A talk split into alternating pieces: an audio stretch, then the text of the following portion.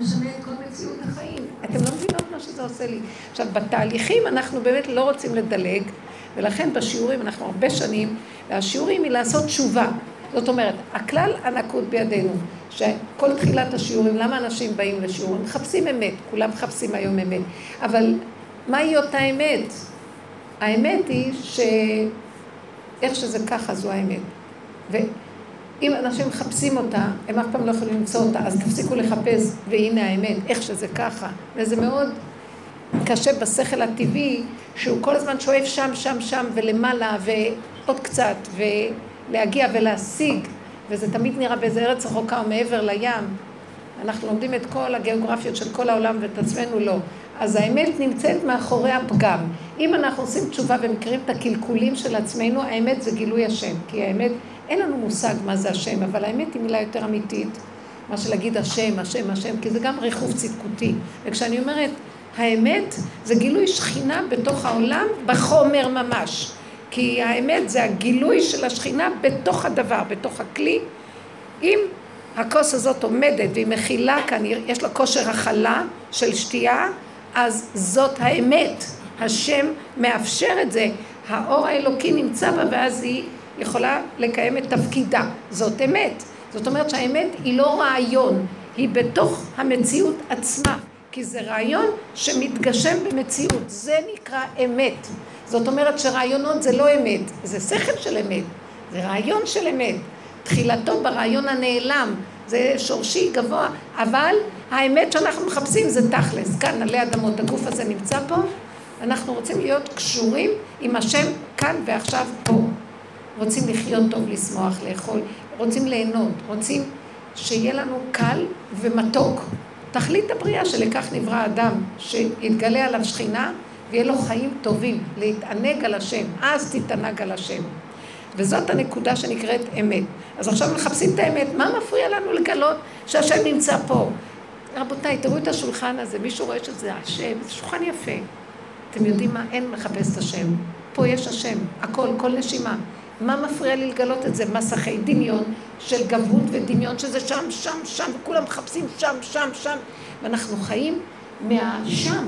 זה, יש בזה איזה משהו כזה מעניין, השם הזה. ניסע לאמריקה שם, אה, מחר נלך לשם, אה, המדרגה היא שנגיע אליה שם, אז זה נותן לאדם תוחלת, אבל זה דמיון. זה מפריע לי לחיות, ואין אדם מת וחצי תאוותו בידו, ותוחלת ממושכה, כל היום שם, שם, שם, שאיפות, מטלות, תוכניות, פה, כאן. אז כל פעם שאני יודעת שיש לי מצוקה, שיש לי בלבול, שיש לי סערה, סימן שאני לא כאן. סימן שאני באיזה ריחוף, רוצה להשיג איזה משהו שיש לו איזה בסיס של רעיון נכוני, אבל, רעיון נכון, אבל אני לא מצליחה להשיג אותו, זה עושה לי מצוקה. אז לא צריך. ברגע שאני אומרת לא צריך, הנה הוא. זה דבר כל כך, זה סוד של הקיום, וזה יגלה לנו משיח. קל לי לדבר עליו, גם אני נאבקת איתו. כי זה קל להבין את זה, וקל לשמוע וזה משמח, אבל בפועל מאוד קשה. אנחנו שותים ואנחנו אומרים, mm, זה החיים, מה? כי אנחנו שואפים לגדולות ולצורות, והמן מסמל את ההיפוך של האמת, וכל זה אינו שווה לי. מה אין לו? ממורמר, כי דבר קטן לא מסתדר לו, ותתני לו את הדבר הקטן, גם זה לא די לו. כי זה התפיסה הזאת של אין אדם מת וחצי תאוותו בידו, וזהו. וזה הגלות. וזה הפגם שמסתיר לנו את האלוקות. כי הכל פה, ואין עוד מלבדו.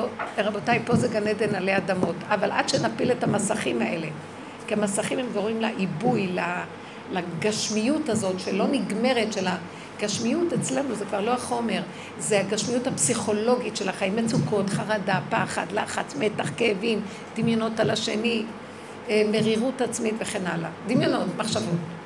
עכשיו, כל עבודתנו בשיעורים האלה זה לתפוס פנס כזה, כמו, ה... כמו זה, ובחורים ובסדקים, להתחיל לראות את עצמנו. איך נראה את עצמנו? השני הוא פשוט החבר הכי טוב לדבר הזה, וכמה שהידיד הטוב הזה מכאיב לי, אין יותר טוב ממנו. כי הוא פשוט המראה, שלחו אותו להראות לי את מציאותי. אז זה לא רק השני, זה גם החפץ. וזה גם אפילו אני עם עצמי והמחשבות שלי, שיש לי מצוקה עם עצמי. אז אותן מחשבות נשלחו לי כדי שאני אתבונן ואראה. והם החוצצים והמפרידים ביני לבין גילוי האמת הפשוטה, שהכל טוב, הכל שמח, הכל בסדר, מה חסר לאדם? מה הוא רוצה? לאן הוא רוצה להגיע? מה הוא רוצה לכבוש? וזה משיח. משיח הוא לא כובש כלום. הכל נכבש לפניו, כי הוא רואה שהכל פה, כאן ועכשיו. והאלוקות בתוכו כובשת, וזה כל אחד מאיתנו יכול להיות. אנחנו חיים בתפיסת משיח, ומשיח באמת זה שהוא מיישם את התפיסה ועושה אותה מציאות אה, מעשית בחייו. עכשיו כדאי שנדבר אולי קצת דברים שהם שייכים, שזה לא יהיה סתם ריחוף של דיבור, וזה יהיה אמיתי. אוכלים מהעוגה הזאת, מי שעשתה את זה גנבת. כן? תבורכנה הידיים. עשתה? כל הכבוד לך. חתי, יישר כוח. נתת לי את הגלולה היום. את לך את. למה מה היה קודם, לפני העוגה? סתם, כי וכל זה אינו שווה לי. אה, המניקו. המניקו קטן נכנס שם. מה יש? בואו נתחיל, אה, בואו נתחיל לשחרר את האמן שלה. תדעו לכם שלקראת הסוף המן מתחנן על נפשו, תעזרו לי. הוא רוצה להגיע לדרגה עד לא ידע בן ארור המן לברוך מרדכי, הכל בסדר, צחוקים. אבל. זה טוב שהוא קיים, כי הוא מאזן אותנו. אם משתמשים בו נכון, ואם לא, אז זה קשה מאוד הסבל שזה נגרם לבן אדם, נכון. אם יש לך את הכלים, ואני רואה שיש לך, אז טוב לי כי הונאתי, טוב לי על האמן הזה, האמת שאם הוא, אם הוא כלי לשמש אותנו לתכלית, אז אנחנו אפילו מברכים עליו. כשם שאנחנו מברכים על הטובה, נברך על הרע, זה העניין. אחרי העוגה איזן אותי. חמודה. אז היית צריכה להגיע לעוגה.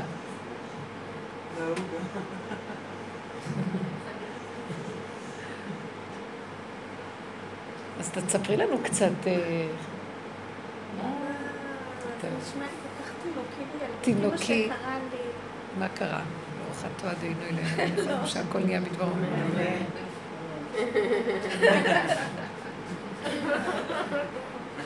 זה מבלבל.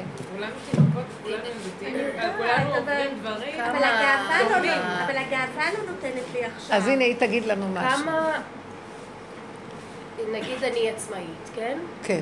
אז בשביל שהדברים יקרו בעבודה שלי, אני צריכה באיזשהו מקום לפעול. כמה אני צריכה לפעול בשביל הדבר? לשווק, למכור, לזה, לעשות טלפונים, וכמה אני צריכה לתת לזה פשוט להיות, כאילו, ולגרום, שהשם יפעל בשבילי. איפה המדד הזה של הנקודה שאני... נכון. תראי, זו שאלה מתוך כל הבוץ של החיים, את שואלת שאלה, כי אנחנו באים ומבררים את העולם ולוקחים ממנו נקודות אמת מבוררות. אז אנחנו צריכים לדעת שאם את רוצה את האמת, את צריכה לברר אותה מתוך מציאותך, כי איך שאנחנו חיים היא לא אמת. זה לא אמת לחיות. אני אסביר לך רגע. זה לא אמת שאני רוצה עכשיו לפעול, והחיים שלי תלויים בפעולות שלי, כי זה המשכורת שאני מרוויחה, ואני חייבת כל הזמן לתפעל את עצמי כדי כל הזמן לעבוד, כדי שכל הזמן יהיה לי, כי היא עצמאית, פרילנס כזה, אז אה, אדם עצמאי. אז זה לא אמת. זה, נקודה של אמת יש שם. כי הדבר הכי נכון זה להיות עצמאי. זה הדבר, הדבר הכי נכון שיש. כי אז האדם לא משתעבד לכלום, ואז הוא יכול, בייחוד בעולם היצירה, ובכל דבר. ואז הוא יכול אה, ל- להוציא מעצמו את המיטב. כי הוא לא, תודה, הוא לא נתון אה, בחשבונאות. אבל מצד שני, הוא כובל את עצמו בפרנסה של העולם. זאת אומרת, הוא, הוא חייב, הוא חי כמו שהעולם חיים בהוצאות הכנסות, שיש בזה הרבה שקר, ואז הוא לוקח את, המהלך הנכון שהוא עצמאי, והוא משעבד אותו. תראו איך הפרעה הזה משעבד אותנו בכל מיני צורות. מצד אחד את נמלטת ממנו פה, מצד שני הוא אורב לך פה. וככה אנחנו עם החיים. נמצא שבעצם הרעיון שאני מבררת שהוא נכון, זה, זה מאוד יפה, שאדם הוא אה, יהיה היציר, בוס של עצמו, הוא מפעיל את עצמו. זה תלוי כמובן ביכולות של האדם. אדם שיש יש לו בנטייה הטבעית שלו יכולת, אה, מה שנקרא, ליזום.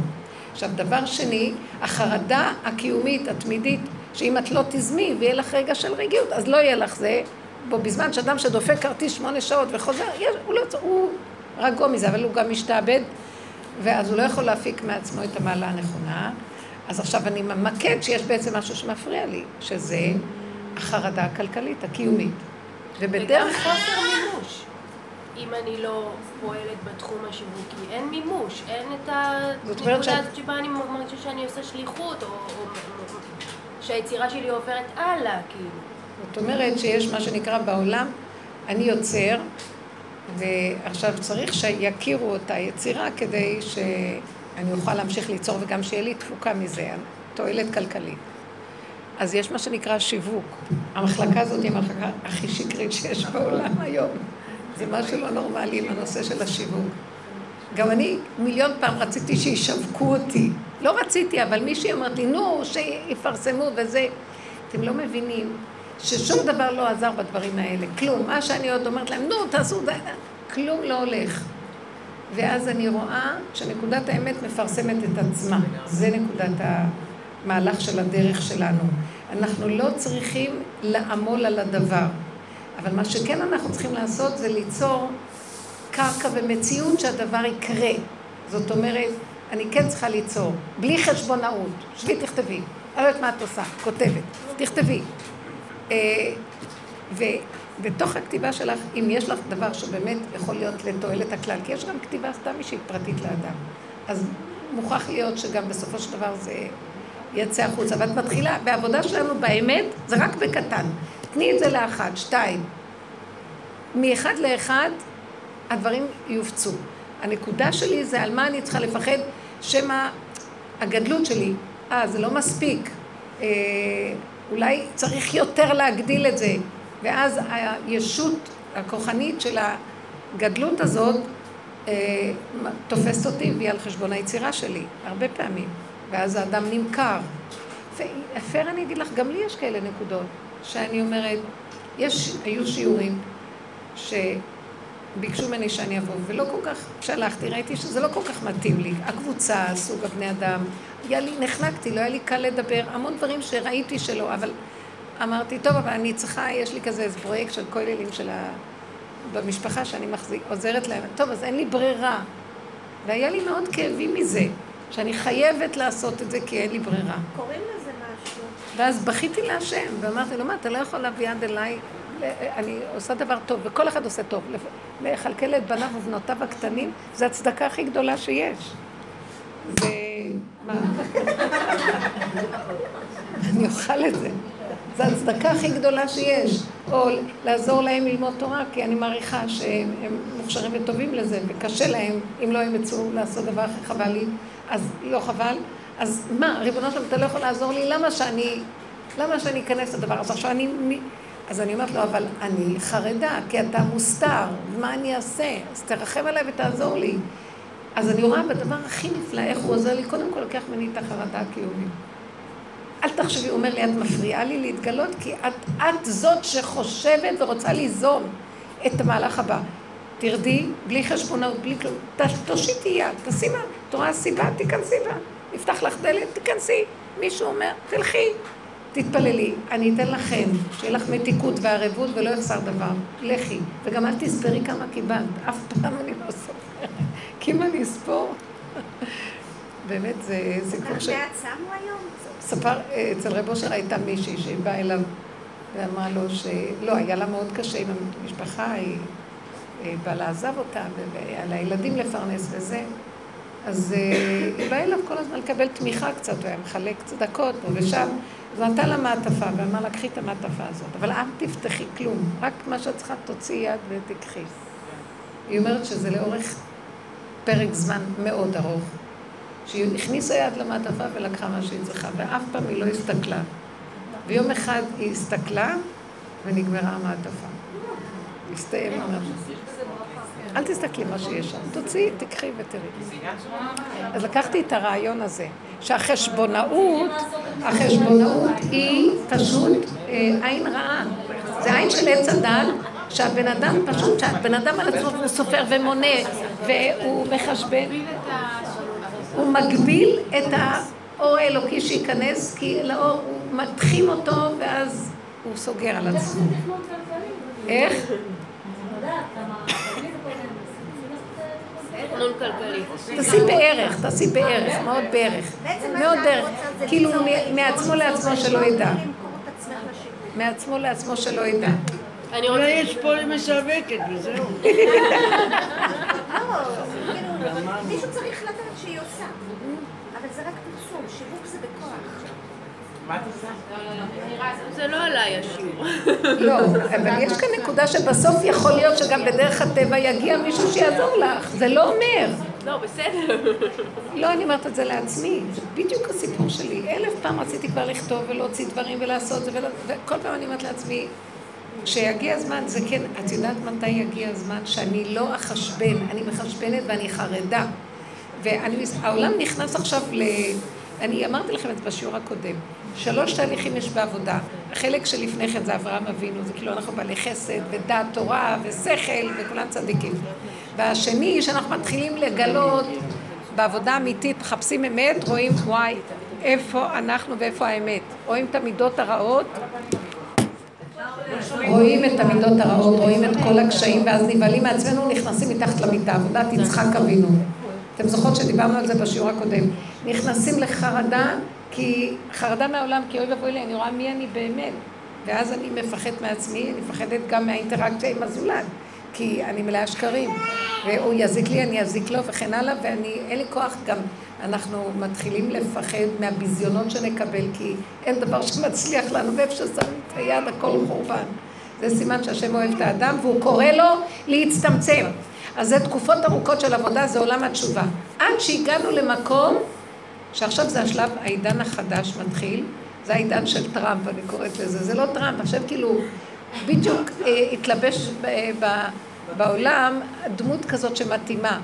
זה ש, שחפצו קשורה ביכולתו. הוא, הוא רואה מה שהוא רץ לעשות. הוא רק חושב על איזה דבר, מיד זה נהיה. הוא בלי האמצע, זה יעקב אבינו. בלי האמצע של הבלבול וההיסוסים והחשבונאות, אין לו חשבונאות. עכשיו זה עידן כזה בעולם, דעו לכם, מי שעכשיו ילך ככה, בלי לחשוב, בלי להתבלבל, תזרק, תעשה, כן, כן, לא, לא, שלום, בלי חשבונאות, בלי חרדות, בלי פחדים, בלי יותר מדי, בלי, בלי אה, להתנהל מדי, ניהול. זה ממש סופו נעוץ בתחילתו אבל של... את את אין לך כרטיסי אשראי, אז קל לך להגיד. את אז חי- תקחי... אה, אנחנו יכולים עוד ומינוס עוד, את מבינה? אני אגיד לכם, זה. גם חלק, זה כל פעם מפסיק לי, זה גם חלק מהקלקול שאמרתי לך, את יש לך נקודת אמת, אבל היא- הוא גונב אותנו בזוויות שונות. גונב, גנוב. למה חייבים ללכת על העניין של כרטיסי אשראי? חייב? כן. לא, לא חיה. תנסי לראות בדברים שלא. מסוימים. אני חושבת ש... תתחילי להבין רק במינימום ההכרחי, זאת אומרת, משכורת שנכנסת, את חייבת את זה חשבון, קחי את בנק הדואר שאין בו ריביות. דברים מינימליים, אבל תתנהלי יותר בפשטות, מהיד ליד. זה ככה. ככה, אני רואה את טראמפ, ככה הוא מתנהל, זה כאילו הוא לובש איזה סינור גדול, קח מהכיס הזה, שם בכיס הזה. הוא לא מתחשבן בהרבה דברים ומתרחב. כל הגישה החדשה היום. אני רואה שזה המקום שהיה לי מוסד. ככה התנהלתי. פתחתי. עשיתי, הלכתי, באתי, כלום, בלי לחשוב. ותמימות כזאת, והכל, איפה ששמתי את היד הצליח. וכשהתחלתי להיכנס בחשבונאות, הכל התמוטט. אבל אפשר להתנהל עם חשבונות והכל. די, אפשר לתת לנו לא להסתכל, לא לראות. כאילו, מספר איך, איך? תודה, אני רוצה אני לצאת. רוצה לספר לכם שהייתה בתוך התשובה שלי תקופה שגרתי בבאר שבע ב-48 מטר מרובע בשכונה ד' לא להאמין. אמ, חמש שנים ואי אפשר היה באופן הגיוני לדעת איך אני יוצאת מזה למשהו אחר. הילדים היו רחוקים, היה לי את המקצוע כאומנית, כל פעם שהציעו לי איזה תפקיד קרייריסטי אמרתי אני לא רוצה קריירה, אני רוצה משכורת, וזהו. ובעצם אה, הכל היה תלוי באיזשהו תיקון שהייתי צריכה לעשות בתוך באר שבע, שהבנתי גם אותו, וגם היה תלוי במצווה שעשיתי, ואני מספרת את המצווה אה, כי היא זאת שנתנה את המפתח לכל החיים החדשים. זאת אומרת, אה, הייתה חברה שלי שרצתה להתחתן באיזה עיר ושאבא שלה בנה 27 שנים אחורה והיא אמרה לי, שרה, אני מחכה לך, תעשי, אני רוצה להתחתן פה. הגעתי עם תיק, עם אוטובוס, עם זה, עם תיק כזה על גלגלים קניתי ניילון, כיסיתי את הגרגרות, אה, לקחתי סיט, כיסיתי את הזה, לקחתי ספרי, ציירתי את הכל, תוך שבוע היה אולם. זה היה בטבריה. מטבריה התקשרו אליי איזה שבוע וחצי, שבועיים אחרי המצווה הזאת, ושואלים אותי, תשמעי, יש פה איש מחברון כזה וכזה וכל מיני, מתחילים לספר לי, ואני אומרת, "אה, לא, הוא מבוגר ממני, לא, מה זה קובוי, שם כלב במקרר, כל מיני דברים כאילו, מה זה קשור, אני משחקת עם קבלה, עם אותיות וכל זה, זה לא מתאים. אבל למה אני מספרת את זה? כי אני מצאתי את עצמי בג' בכסלו, זה היה סוף סוכות המצווה שאני עשיתי, אני בג' בכסלו התחתנתי, וקלפלתי את המכנסיים שלי, ובעורבה שהיה לבעלי שמתי סיב, ולקחתי ניילונים, וכיסיתי את הגג, ועשיתי, החזרה הכללית הייתה שם, ומאותה עיר הגיעה כאילו הישועה שלי. אז לפעמים כל החשבונאות הזאת בעצם מצמצמת אותנו, כי ברגע שיש את החיבור ואת התיקון הנכון והגיע הזמן שלך, כאילו עברת למדרגה איפה שאתה יכול לפגוש את מה שמגיע לך או מה שמוכן בשבילך, אז השם מקרב את זה, ואז אה, אני זכיתי בבית של חמש קומות אחרי זה, ובאיש מדהים. אתם צריכות לראות את המלכות שם. אני הייתי שם, צריך לראות את המלכות הזאת, זה מהמם. זה נראה, אה, זה נראה אה, סיפור משנים קדמוניות. נעשה טיול פעם. משהו, אני ממליצה. אני ממליצה ביותר. זה מרגש, ממש חוויה. כן. היה לי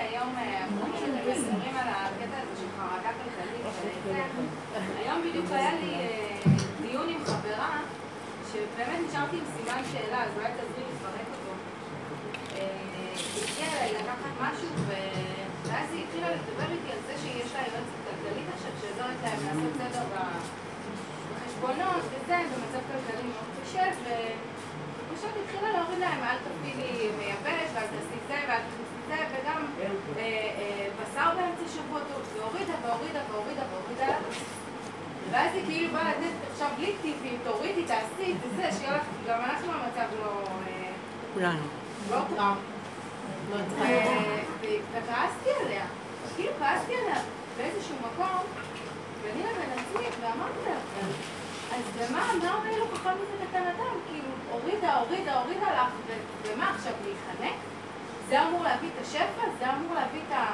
מה, את הישועה שלכם, שעכשיו אתם כל כך בצמצום כזה, ואין לך אין לך גם דרך דרך מילוט, כאילו, מילא... לא, אבל זה היה צמצום מאוד מאוד, זה היה נראה לי צמצום שהוא ההפך האמונה, ההפך ה... אני לא יודעת לעשות, זה הרגיש לי, זה הרגיש לי לא טוב, ואני, אמרתי לה, את יודעת מה, לא מתאים לי. אני, זה לא מתאים לי. אני לא אשאיר את הילדים שלי שבוע שלם בלי בגדים בחורף בשביל לא, לא להדליק את המייבש. אז אני אשלם, אני אקח הלוואה, אני אשלם את זה, ויהיה להם בגדים חמים. יהיה להם, כאילו, זה היה נראה לי, ונכון, והמצב ממש, אבל הרגשתי שאני לא רוצה להשתעבד, הרגשתי שזה תראי, מה ש... כאילו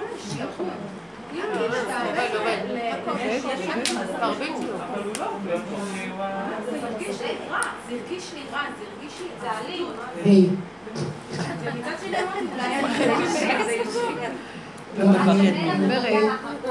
מה שאותה יועצת עושה זה בדרך הטבע. בדרך הטבע לוקחים, כמו שהרמב"ם אומר, מקצה לקצה. ואחר כך מתאזנים שוב. יש בזה חוכמת הטבע הטבעי. בעבודה שלנו זה... אנחנו כן צריכים להתבונן למה המצוקה הזאת קורית לנו. עכשיו, זה... אצלנו בעבודה זה לא לטפל בדבר החיצוני, זה לגוע, לגוע בלוח הבקרה. יש משהו בלוח הבקרה שלא פועל נכון. כמו שאמרנו קודם, החרדה על הדבר. זה לא החומר או התוצאה החיצונית. ברור, בסוף זה מתראה, אבל אם אני משרשת וחוזרת פנימה, אני רואה דבר מעניין. אני רואה שאני מלאה חשבונאות. אני רואה שאני מלאה גדלות. אז הם תופסים איזה חלק הגדלות, תקטיני. אבל הגדלות, כמה שאני לא אקטין את מנת בשר או את הקצת חשמל, היא נשארת בפנים. וכל זה אינו שווה לי, כל הזמן אני רוצה עוד. אף פעם אין לי. אני לא יודע להתמקד בכאן ועכשיו וליהנות ממה שיש לי עכשיו. דעו לכם שהמקום של הצמצום בכאן ועכשיו עם מה שיש לי, פשוט סודו שורשו במקור הברכה. אדם שמח עם מה שיש לו, על זה אמרו חז"ל, איזה הוא עשיר, השמח בחלקו. זאת אומרת, מאיפה באה השירות? מהשמחה בחלק הקיים. אני נהנית ממה שיש. הבן אדם בתופעת עץ הדת, כל הזמן רץ, הוא אוכל וחושב מה יהיה מחר. הוא מדליק את זה וחושב על החשמל. הוא, לא ממוקד במה שהוא עושה, בידיעה שכרגע נצרך לו הדבר הזה. כן, הוא רוצה, זה מאוד יפה, הוא רוצה להלביש את הילדים בגדים חמים קר בחוץ, וזה כמה דקות להדליק, זה מחמם, בסדר. אם הוא יודע שזה מדויק לו וזה עוד צריך את זה, אז ייתנו לו. אז המוח של עץ הדעת אומר, לא, זה ועוד זה ועוד זה ועוד זה ועוד זה ועוד זה, אז הוא חושב, אם ימנע את זה, אז לא יהיה גם זה. זה נכון, זה עניין של השתלשלות, מה שנקרא אה, נסיבות, או חוק ההסתברות. אם כך וכך תעשה, אז כך וכך, הסטטיסטיקות וכל השאר. אבל בעבודת האמונה זה לא עובד ככה. זה עובד שאם אני ממוקד כאן ועכשיו, ובאמת אני אמיתי מהנקודה של מה שאני צריך, גם היו נותנים לו עכשיו מרכבה מפוארת, אם באמת הוא צריך. כי השם מספק לפי הצרכים של האדם באמת, הכלים שלו באמת. אבל הכלים שלנו לא מבוארים, והחרדה שיש פה כל הזמן מעיפה אותנו מנקודת האמת הפשוטה. אז לכן היה לך התנגדות למה שהיא אמרה, כי זה היה בטבע פשוט. מה שתעשי הוא תגידי, תרדי לעצמך, תגידי, ריבונו של עולם, לא חסר דבר בבית המלך. תן לי להתמקד בכאן ועכשיו, והדברים שנצרך לי, אני, אני גם הולכת לעבוד לא כדי שיהיה לי כך וכך משכורת, כדי שכך וכך ההוצאות יסתדרו לי. אני הולך לעבוד אני הולך לעבוד כי אני צריך להיות עסוק וטוב לי לעבוד. טוב לי להתעסק, אני לא אוהבת את המילה לעבוד. טוב לי להיות עסוק, אני צריך להוציא את הכישורים שלי. זה ככה השם ברא את האדם. לא לעמול, להתעסק ולהיות עסוק בדבר שמשמח את ליבו. נמצא שאת עשו, את הולכת לעבוד כי את משמחת את ליבך. את צריכה להלביש את הילד בגד חם כי זה משמח אותו ונעים לו. אה, את אוכלת משהו שאת אוהבת וטעים לך. לא כי זה יחסוך לך, אז תאכלי דבר שאין בו טעם, אבל זה פחות תוצאות. כל דבר שהוא לגופו של הדבר, בערך נכון של לשמח את נפשך ולהודות להשם לשמחה, זה יביא, יסדר את הברכה הבאה, זה שורש הברכה. איזה הוא עשיר, השמח בחלקו. תפיסת עץ הדת יוצאת מהנקודה הזאת ומרחפת, היא תמיד שם, והיא חשבונאית. ואז היא יוצרת לעצמה מציאות כמו שיצרנו. אנשים עובדים ועובדים ועובדים ועובדים, אז שמונה שעות נקבע שזמן טוב להשיג כך וכך משכורת. אבל חמש שעות זה לא מספיק.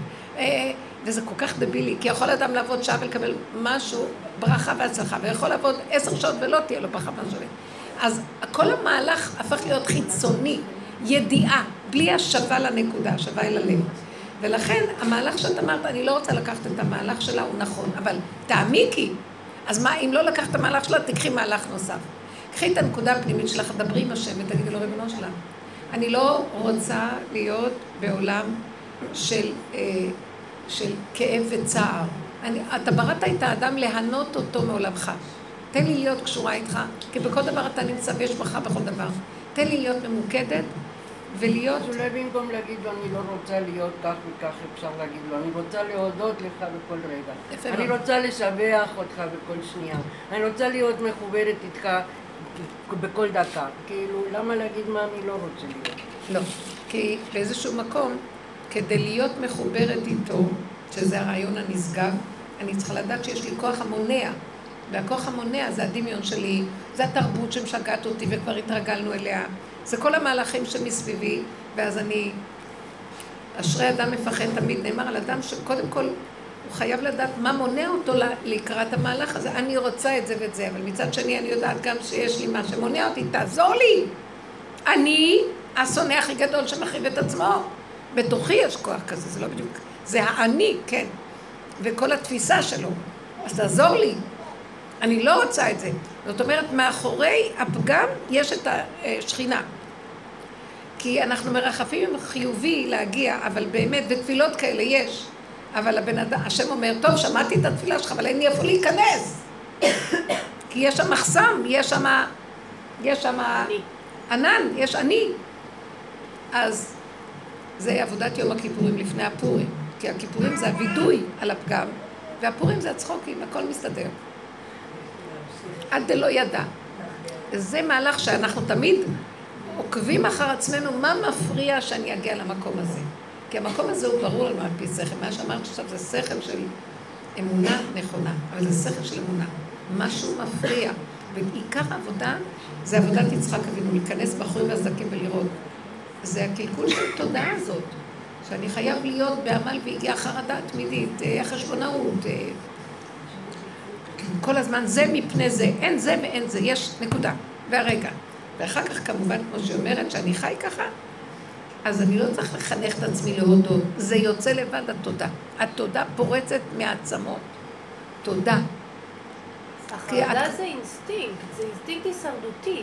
אני אימא, אני כמו, כמו, כמו חיה, אני צריכה להביא את האוכל, כאילו, לא? זה אינסטינקט שהוא טבע בי באיזשהו מובן. ככה אני מרגישה שאני לא יכולה להתגבר על זה. בסדר, לא משנה, כאילו, זה אינסטינקט של הישרדות. האינסטינקט של ההישרדות, חייבים להביא את זה לבורא עולם. תעלי את האינסטינקט הזה, זה פגם. נכון שיש כוח של הישרדות פה, אבל הוא זה שנכנס ומשריד אותנו פה. זאת אומרת, ברגע שאני אומרת, אני צריך להישרד, אז עכשיו מאבק נוראי, מלחמת עולם. מי יכול לעמוד בזה? אז הוא אומר, נכון, יצרתי את הנקודה הזאת, כי למה הוא יצר את זה? שיסדר הכל וזהו, זה היה בגן עדן ככה. האדם היה, בורא עולם, שכינה גלויה בו, לא דאג לכלום, מלאכים צולים לו בשר ויין. אחרי החטא נהיה פירוד. נהיה פירוד, הנה הפירוד. חטא, פירוד. לא, קשה לדבר בלי.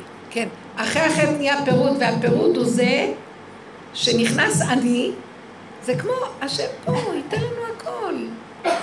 עכשיו, נכנס אני, ואני עכשיו, נעבך הוא דמיוניסט שחושב שהוא צריך לנהל את העולם. דמיון, וייתם כאלוקים, ואז הוא מרים איזה שק, שבכלל לא ביקשו ממנו להרים אותו, כי העגלה נוסעת, הוא כל הזמן דואג. אז את זה הפגם, אני צריכה לעלות להשם, מה אני דואגת? נכון שזה נהיה ככה, אז עכשיו אחרי החטא, אי אפשר לנו להתקשר עם בורא עולם רק דרך הפגם. רב אושר היה אומר, הוא אמר על דוד המלך, דוד המלך אמר להשם, שיביתי השם לנגדי תמיד, בחנני ונשני, מה זה אני צדיק? הוא מת מאהבה להשם. אוהב אותו בכל צורה. השם אמר לו, באמת? אתה בעצם, בזה שאתה אוהב אותי, ואתה לא חי את הסכנה שלך שיש גם משהו אחר שלא אוהב אותי, אתה מנותק מהחלק התחתון שלך. ואם אתה מנותק ממנו, שם שורש כל הרע. אתה בעצם בריחוף, אתה בעצם מנתק אותי מהחלק הנמוך שלך. ואתה רק רוצה אותי כמו מלאך. אתה עושה קיצוץ בנטיות. מה הוא אמר לו? זה בקבלה מושג. אז הוא הביא עליו את ניסיון אה, בת שבע, שהוא בכלל לא חשב ש... כי הוא כל כך אוהב את השם, בסוף הוא הראה לו שהוא אוהב את האישה יותר מאשר השם. ברגע אחד התאווה התגברה עליו, והוא חשבן חשבון, ובדקות, דקות לא את האישה, את מה שאני יכולה לתת לו. כן, בדיוק. עוד יותר דקות. היה לו אינטרס בתוך זה שהוא ראה שזה לא כמו שהוא אומר, אני מת עליך, שמה שאתה רוצה תשית עליי ואני מיד. אז הוא אומר לו, טוב. רגע, רגע, הוא סגר את המהלך הזה של אהבה והביא את המציאות הזאת של האישה, ושמה הוא נפל. ואז הוא אמר, כשבא אליו נתן הנביא, חטאתי נגדי תמיד. עכשיו, מי שיוויתי השם נגדי תמיד, הוא כבר אומר חטאתי נגדי תמיד. זאת אומרת, אנחנו רוצים את האהבה, אבל בלי יראה, אין אהבה. בלי שלילה, אין השם. השם רוצה להתגלות, דעו לכם, הוא לא מתגלה רק כשתביא לו חתיכת אה, חרא. סליחה על הביטוי. סליחה. הוא לא יתגלה, לא, זה לא יפה להגיד את זה. רוצה שאני את זה עוד פעם.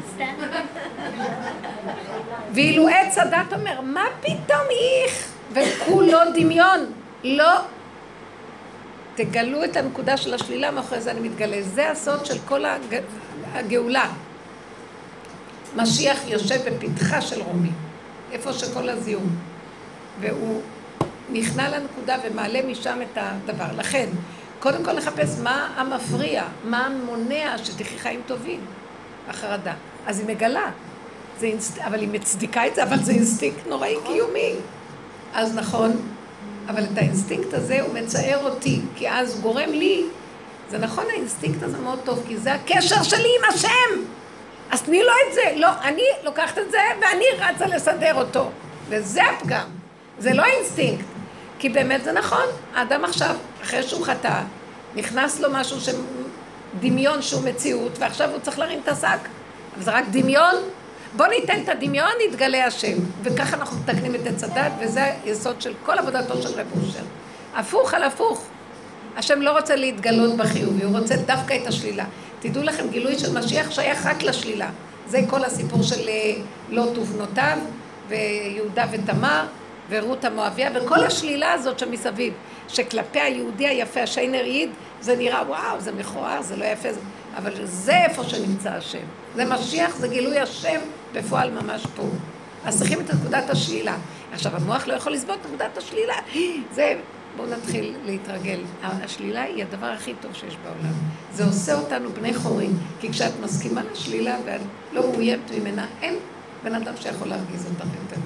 שיגידו עלייך מה שאת עושה, את לא מאוימת, נכון. זה גם מחזיר אותך לקרקע.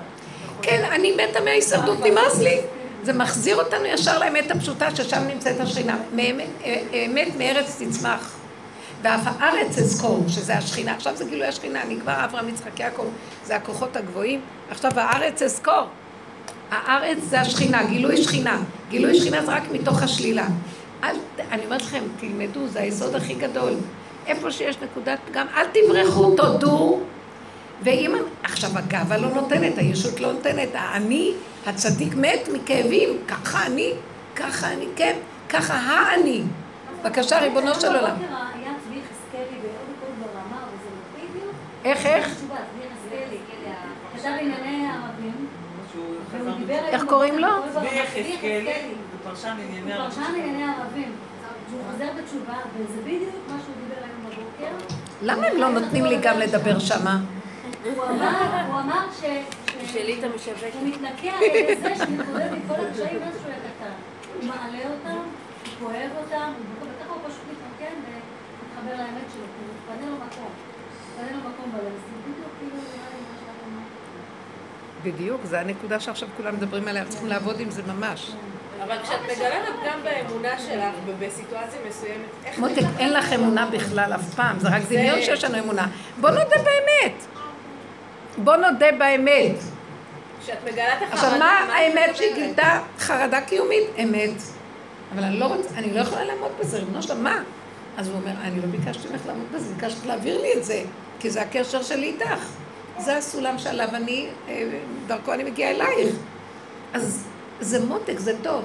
אבן מעשר, בונים הייתה לו ראש פינה, ומאז יצא מתוק. והתפיסה הזאת בעץ הדת לא מוכרת, לא יכולה לסבול את זה, הוא נבהל. כי זה הסוף שלו, כי הוא רוצה לחיות בחיובי, בריחוף. לכו על השלילה ותודו בה. לכי תגידי לו, אני רוצה להתפנק, אני רוצה לחיות חיים טובים, מנה של בשר פעם בשבוע לפחות, ושלילדים יהיה חם, ומה, עכשיו אתה לא יכול לספק לי את הדבר הזה? תן לי לחיות חיים טובים. וכשאת אומרת, אז תגידי לו, תן לי להאמין במה שאני אומרת, כן, תרחם עליי. מה?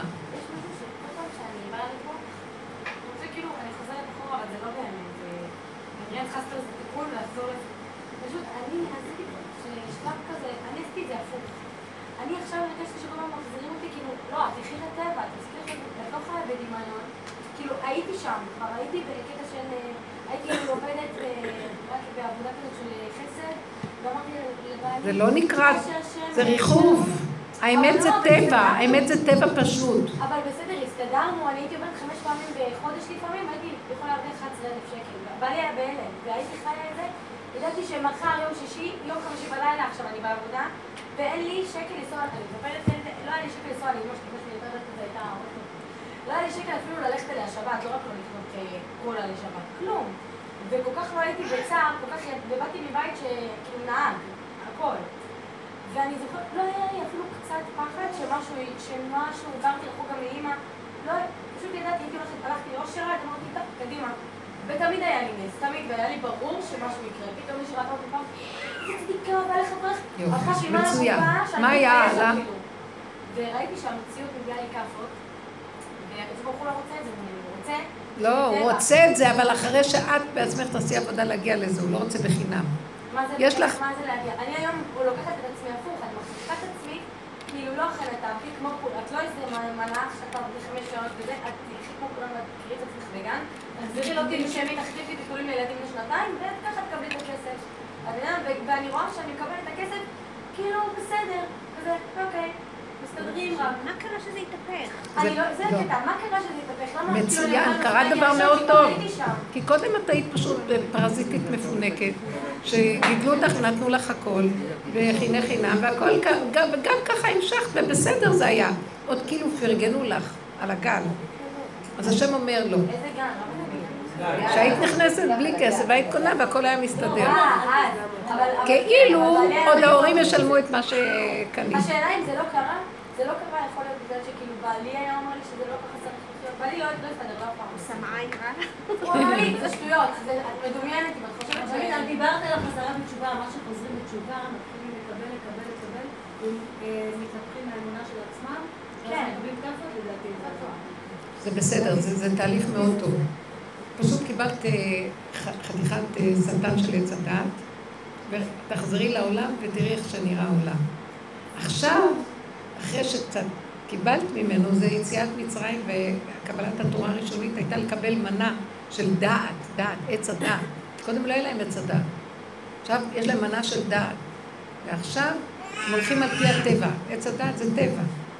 תעמול, תקבל, כן? חוק ההסתברות. אבל עכשיו, משם תבואי לנקודה הזאת. עכשיו תחזרי למה שהיה אין לי קודם. בעיה לחזור, אני פשוט יודעת שאני... שזה לא, אני פשוט, אין לי... עכשיו מבחינתי אין לי בעיה לחזור לזה, כאילו ברור לי להגיד, אוקיי, לחזור רגע למה שהייתי אז. לא, לראות, תנסי ותראי שזה לא ככה, מה פתאום? קודם פשוט בטבע שלך, פרגנו לך בטבע בלי עבודה. עכשיו את צריכה להגיע לזה דרך העמל והיגיעה שלך. את תראי שזה לא ילך, את אומרת, אין לי בעיה להגיע לזה בחזרה, לא, לא ילך לך. את זה צריכה להכיר את הפגם. תגיעי לזה, תגיעי למשהו חדש שהוא ניזון. לא, את תחזרי לאותו טבע, אבל השם ינהל אותו ולא הטבע ינהל לך אותו. יש מה שנקרא טבע חיובי, טבע אמוני. יש סוג של בני אדם שנזרקים, וזה טבע אצלהם. יש בני אדם שהם חיוביים, וזה טבע אצלהם, לא לזה הוא מתכוון. הוא רוצה ש... כי... כי הכל בא לך נכון, אתה אומרת, אוי, השם איזה מותק קטן, נתן נתן לי הכל איזה מותק איזה... אני כל הזמן עם השם, אני כל הזמן מודה לו, נכון? יום אחד הוא מביא אותך הפוך על הפוך, ואז את כולך בוקה ומבולקה, מבוהלת. ואז אה, הוא אומר לך, אה, אז איפה השם שהיה לך אתמול? לאן הוא נעלם? אז למה את אה, נראית כל כך ככה? למה אתמול היית ככה? כי אתמול נתת לי והיום לא. אז אני השם שנותן, ואם אני לא אתן, אני לא השם? אני רוצה לראות אותך ככה שחכה הוראה. אני אותו דבר כל הזמן. למה את מתבלבלת? סימן שאין לך אותי. זה נדמה לך שיש לך אותי. מתי אני יודע שיש לך אותי? כשגם בחשיכה את אומרת, אבא, זה בסדר. אבל כי זה לא ככה זה. שה- זה לא שהכאפה, אני לא אומרת כאפה בגלל שלא היה לי.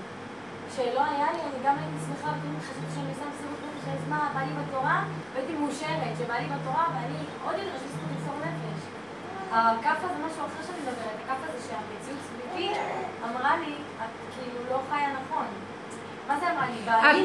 אבל את. חייבת לעבור את המהלכים הנכונים. גאולת מצרים נקראת פקידה, והגאולה הזאת האחרונה והדרך שלנו נקראת זכירה. זאת אומרת, שזה כמו שנותנים לאישה נקודת הזרע, והיא עכשיו בהיריון. אז מה שאת עשית, חזרת בתשובה וקיבלת נקודה. עכשיו צריך ל- ללדת אותה, את מבינה? אז היית צריכה לקבל את הנקודה, לא קיבלת אותה. קודם היית בחינה של לפני הבריאה. אתם מבינות מה אני מדברת אולי? אז איך אני עושה את זה? מה, אז מה אני את? לא צריכה לעשות שום דבר. תבואי, תתמידי בשיעורים ואת תראי. בדרך של האמת, קודם כל חייבים לעבור את הבחינה הזאת. קודם היית כמו אברהם אבינו, זה אמרתי השלב הראשון. עכשיו תלכי ליצחק אבינו. תלכי בחורים וסדקים ותראי כמה קשה כל דבר, כמה אין, את התסכולים, את השלילה שלך. תרדי בחורים וסדקים של עצמך, תראי את כוח המניעה, כוח המונע של הדבר. אחר כך תגיעי למקום שיחזור עוד פעם מה שהיה בהתחלה, אבל זה כבר יבוא. השם יתגלה והוא ישתמש בטבע שהוא נתן לך. זה שלו הטבע שלך. הוא ברא את הילד עם הטבע שלו. אבל אנחנו גנבנו את הטבע, צריכים לעשות תשובה, להחזיר לו את זה, ואז הוא ייכנס וייתן לך בטבע שהוא ברא לך את השפע שלך, כמו שהיית קודם. שימי יד, יצליח. כמו טראמפ עכשיו, שיש לו כזה טבע כזה. טבע יש לו כזה, הוא טבע לא חושב. זה משהו מדהים. אז מראה לנו השם, תחזרו לגופים, כמו יש סיפור ברבי נחמן, תחזרו לגופים, הנשר הגדול אומר להם, ותחזרו לחיים. אז הוא מחזיר אותנו, ועכשיו זה השם מתגלה, זה לא... זה מה זה השם מתגלה? זה האנרגיה של השכינה בלי עץ הדת שמפריע, בלי המסכים של הדמיון והמצוקות והכעסים והכאבים. ועוד פעם הולך הכל מתוק וזה בורא עולם. יש הבדל. יש הבדל בלפני לאחרי, תבינו. עכשיו אני מרגישה שאנחנו בשלב הזה מאוד, אלה שבתהליכים הנכונים, ממש אני מרגישה.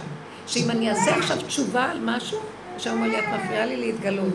אפילו שאני יכולה לצאת על מישהו, ואני כל כך נזהרת תמיד לא לפגוע לו כלום, כי אני נזהרת מעצמי. ועכשיו כאילו, משהו יוצא ממני ואני אומרת, אז אני אומרת, למה, למה את מכאיבה לבן אדם? למה? ואז הוא אומר לי, זה לא את, זה אני אמרתי. שלא תעיזי לחשוב שזה את, תני לי.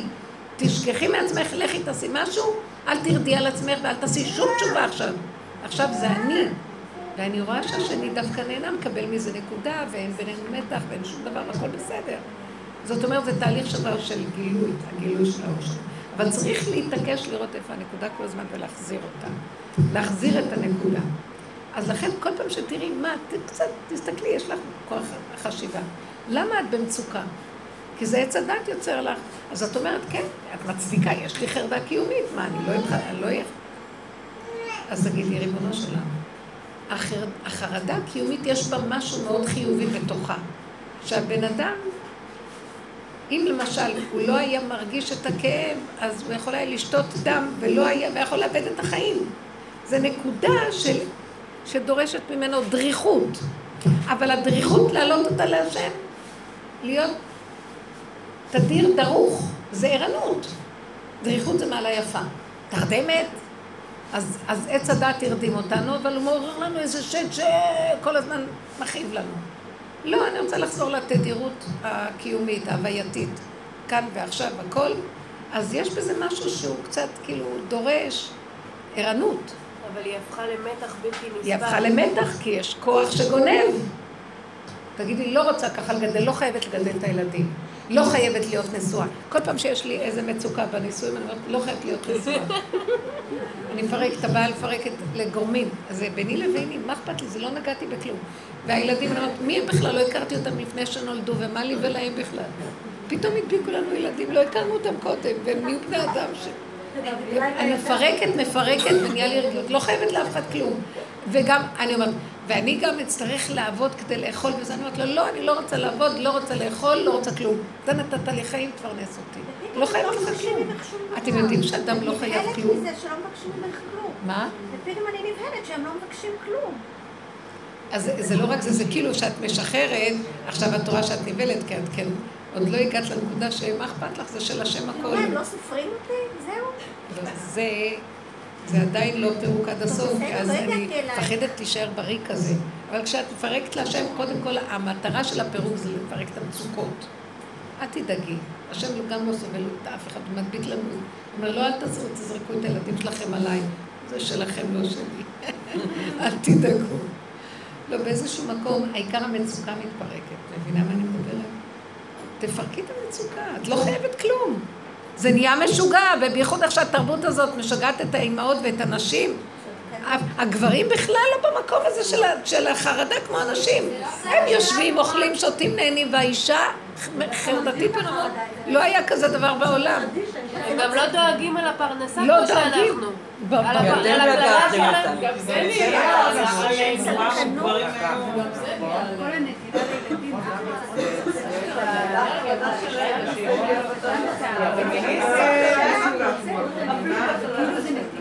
זה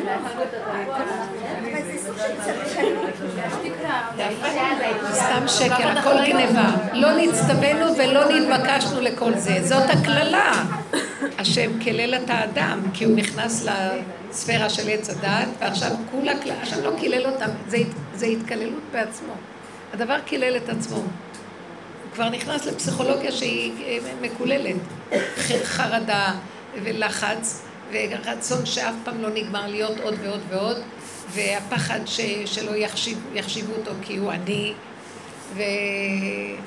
והבעלות על כל דבר זה שלי, שלי, שלי, שלי. שימו לב, אדם בא לכאן בלי כלום והולך בלי כלום, אין לו, מה יש לו? מה, זה הכל תפיסה של דמיון תודעתי שצריכים להילחם בו ולפרק אותו ולא להסכים איתו ולא חסר דבר בבית המלך. מתגלה שכינה שם. אז... יש תלות, אתה נהיה תלותי. אז תפרקי את התלות. תשמעי רגע, אני אומרת לך דבר אחד. תמשיכי הכל כרגיל במעשיות. בפסיכולוגיה תפרקי. תקומי בבוקר, תמשיכי לעשות. אבל תפרקי את התלות במחשבה. תפרקי את נקודת המחשבה של הדבר.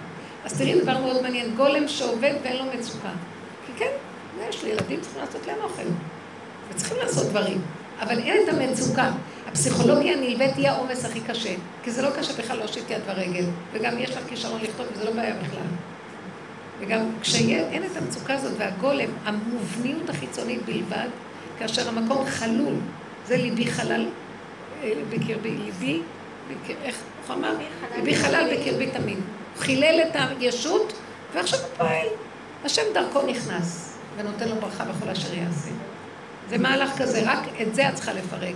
אל תדאגי, את לא צריכה לפרק את הנישואים, רק תפרקו, תנו לו גט במוח, מה שנקרא. לא, צריך לזרוק את הילדים במוח. זה דווקא מחזק, איך? זה דווקא מחזק לדעתי. כשעושים את ההפוך, לקחתי מאוד את מה שעברה שאמרת. ברור. זה פסיכולוגיה הכל, אנשים צריכים, הולכים להתגרש באמת, זה דבילי. לא צריך את כל החיצוניות. דיברת על הקטע של שאני בעצם הייתי בפחד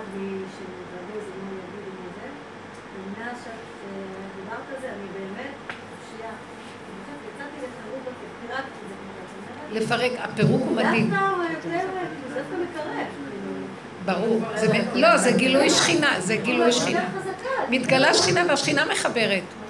מה זה שכינה? זה אנרגיית חיים דקה, כוח אטומי פנימי שהוא טוב, הוא מחבר, הוא מקשר, הוא משמח.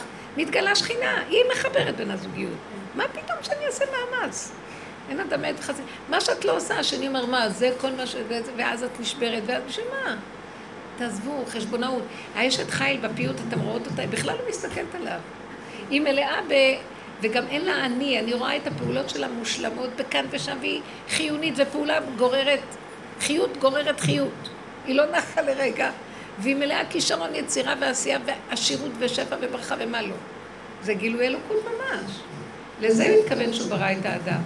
אלוקות רוצה להיכנס ולפעול דרך האדם. חבל, אנחנו עולם ומלואו, האדם זה לעולם יאמר אדם בשבילי נברא העולם. אדם הראשון יש, רק אדם אחד וזה את. כן. אני לא בא לי מגינה שמה? הגינה לא הבית. גינה. אה, כן, מה נהיה שם? אני קצת יותר נעים. אני דוחה את זה למזג האוויר יותר. קשה לה, די. ביום שישי האחרון קרה לי איזה עניין כזה בדיוק מה שליאת אמרה, ואז את אמרת, כאילו עד כמה אנחנו ממוקדים למה אנחנו צריכים. זאת אומרת, יש שפע בארמון של המלך, הוא יכול לתת לי.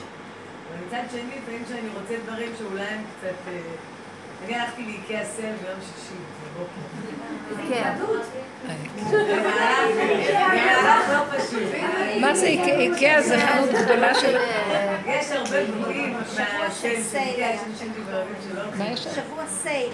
אה, יש שם שבוע סייל. כל עם ישראל נמצא שם. זה עוד ביום שישי.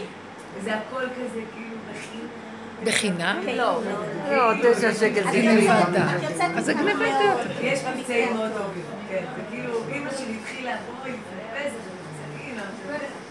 כן, היא לשלט לדעת. ואני כזה לא ידעתי, והלכתי איתה ונסחפתי שם הפקה של קניתי ולקחתי, ויצאתי משם לא כזה, כולי מרוחבת לגמרי מהקנייה, הספרייה, ושולחן הסלון, ואיתה לילדים, והכל כזה היה חגיגה של... זה כבר אלפים אנחנו מדברים. טעיתי כל ביציאה משם, הגעתי ליבנה במקום להגיע הביתה לראשון, וזה יום שישי, שעה שתיים. ואז הגעתי הביתה ועליתי במחלף, ואיכשהו, לא יודעת מה, ראיתי מצלמה, הענקתי, בקיצור, מצאתי את עצמי עושה שלוש סיבובים בכביש, ממש תיעוד, כאילו, הייתי בטוחה שאני לא גומרת את התמונה הזאת בחיים.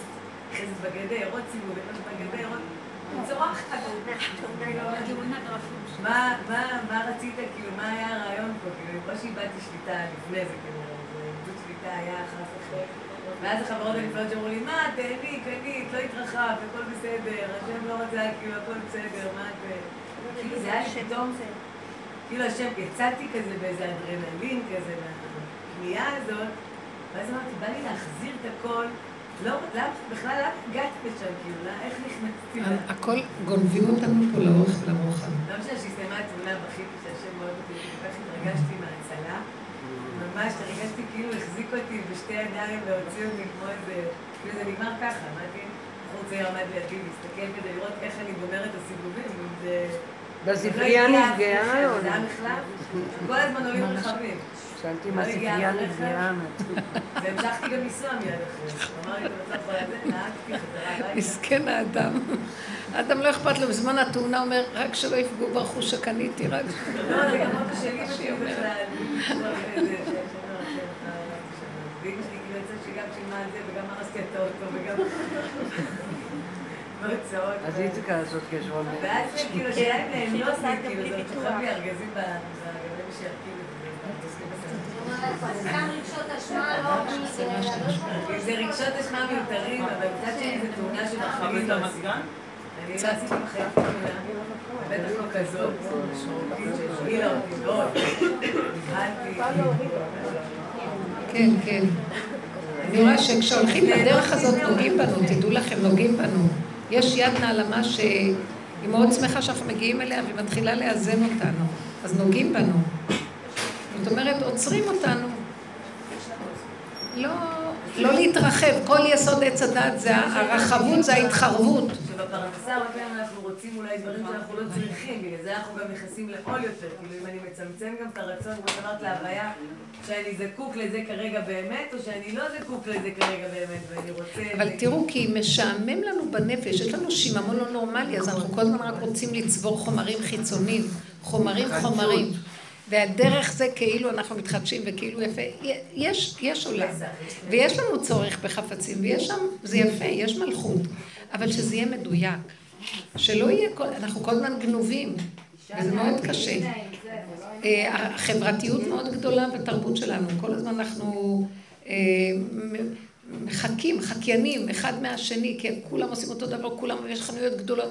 זה שיגעון החנויות הגדולות האלה, זה רצח. אני נשבעת לא מהשלב המוקש. אני חושבת שזה פשוט בגלל שאתה... לא, אולי זה גם קצת גאווה, אבל בגלל שהתחלנו את... רגע, רגע, רגע. אומרת כאן משהו, כן? אני לא יודעת אם זה גם מגיע מגאווה או משהו, אבל נראה לי שבגלל שאנחנו כבר התחלנו לעבוד, אז המכה מגיעה מאוד קרוב להתרחבות. כאילו, זה- אין- אין זמן, אתה מיד מרגיש. התרחבת, זה נסגר. תגידו כאילו. תודה. אני אומרת שבדרך הזאת יש ממש... זה כמו זמן, זה ישר... אה, וגילוי, עוזרים לנו. למטה זה כזה. כמו הכבשה, היא נפלא. מנסה לצאת מהעדר, כי ה- ה- נכון. גם אני- זה. את אשר יאהב השם יוכיח. הוא אוהב אותנו, הוא אוהב אותנו וישר. הוא מיישר אותנו שלא נתרחב ומדי נתרחק. הוא ממש גלוי, יש עכשיו גילוי מאוד חזק, אני רואה את זה זאת ממש. מתנה באיזשהו מובן. אבל, מתנה אה, גדולה. הרבנית, כן. אני עובדת עליך מאוד, ואני חושבת שהקדוש ברוך הוא רצה להשפיע על השפע החדש, ואין עם זה שום בעיה, וזה טבעי, שבן אדם שנותנים לו שפע כזה גדול וזה, שיש לו הרגשה טובה, ואין עם זה שום בעיה. זה- גם מה הייתי אבל זה אומרת? לראייה, אני נכון? חושבת שהקדוש ברוך הוא? ש- שאנחנו מרגישים איזשהו, שאנחנו מקבלים איזה זפטה, אז עכשיו מתחילים אה, לאכול סרטים, למה שמחתי, למה זה, למה לא, מה, מגיע לנו, השפע, את אומרת שכל הזמן שלקדוש ברוך הוא יש, אה, אה, לא חסר בעולמו דבר, וש- ושמגיע לנו מכל השפע של- של הקדוש ברוך הוא, אז אה, אז הקדוש ברוך הוא רצה להשפיע עליה ב- בכזה, בברכה וטובה, למה כאילו להצטער מזה ששמחנו, אז הייתה זפטה, אז הזפטה באה לבוא כי ולהגיד, הרגשתי... הזפטה באה להגיד, התרחבות. לא, לא, הזפטה באה להגיד שהקדוש ברוך הוא מלך ממית מכריע מצמיח ישועה, והוא כמו שהוא ממית, הוא גם מחיה, והוא גם מצמיח ישועה, והוא מצמיח את הישועה באותו רגע, ואת צריכה כל כך לשמוח מזה, שזכית לראות את זה כל כך מהר, כמו שאת יודעת, מכירה את הסיפור שלי.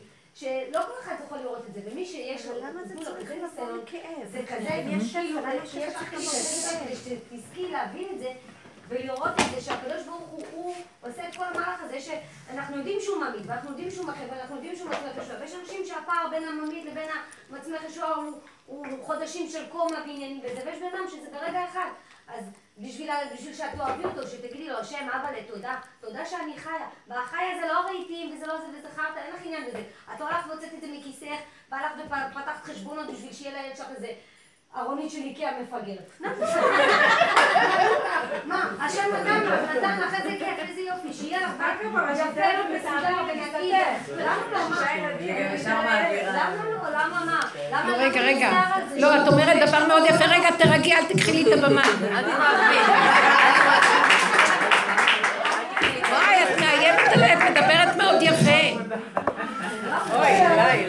לא, אני רוצה רק להגיד משהו. אל תדלגי על הנקודה. בוא נחזור, נקודת הפגם. למה שזה, היא אמרה נכון, למה שזה, אה, הוא עושה את הנאום שפע, אז למה זה צריך להיות קשור בכאבים? שמה שזה לא יהיה הכל חלק וככה. אז אה, יש נקודה, את אשר יאהב השם יוכיח. זאת אומרת שכן הוא רוצה לתת לנו ברכה, כמו שהיא אומרת, נכון, למה לא? כמו שאמרנו, כל דבר שזה מדויק לאדם וטוב לו, למה שלא יהיה לו? אבל כשהוא נותן לו מכה, אז יש משהו שהוא אומר לו, חזור לאחוריך. יש כאן איזה נקודה. ברור שאני אומר לו תודה, היא אומרת, תודה, טוב לי כי הונאתי למען אלמד חוקיך. אבל האמת שגם יכולת ללמד אותי בלי הכאב, אבל אני כזה עקשן שהייתי צריך לקבל את הנקודה. יש בזה איזו נקודה של מסר. יש שיגעון, אני לא יודעת אם זה לגביה, אבל סתם לכולנו.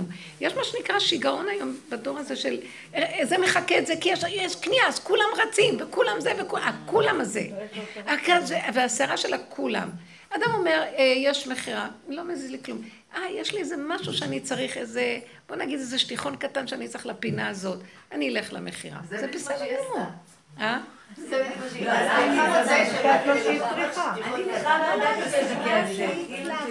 אני חושבת שזה הנקודה. שפשוט איך שהיא הרגישה, איך אתה מגיע לזה, אם אתה מגיע לזה בצמצום, או שאתה מגיע לזה, זה גורם, זה מעיף אותך. אם אתה נגנב, המילה נגנב. בדיוק, היא נגנבה מזה, זהו. אבל כולנו נגנבים. אז רגע, יפה. רגע, רגע. מה שצריך לזהות פה שיש נקודת גניבה.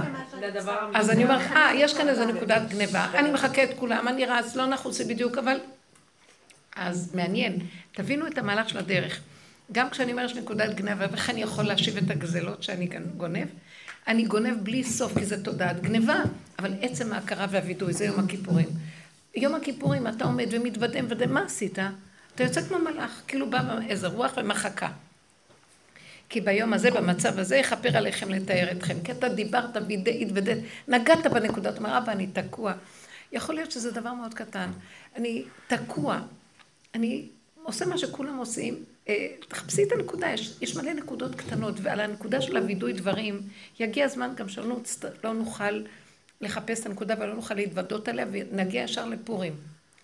אבל כל עוד יש אפשרות לעשות את הנקודה, כדאי, כי יש בה משהו מאוד טוב.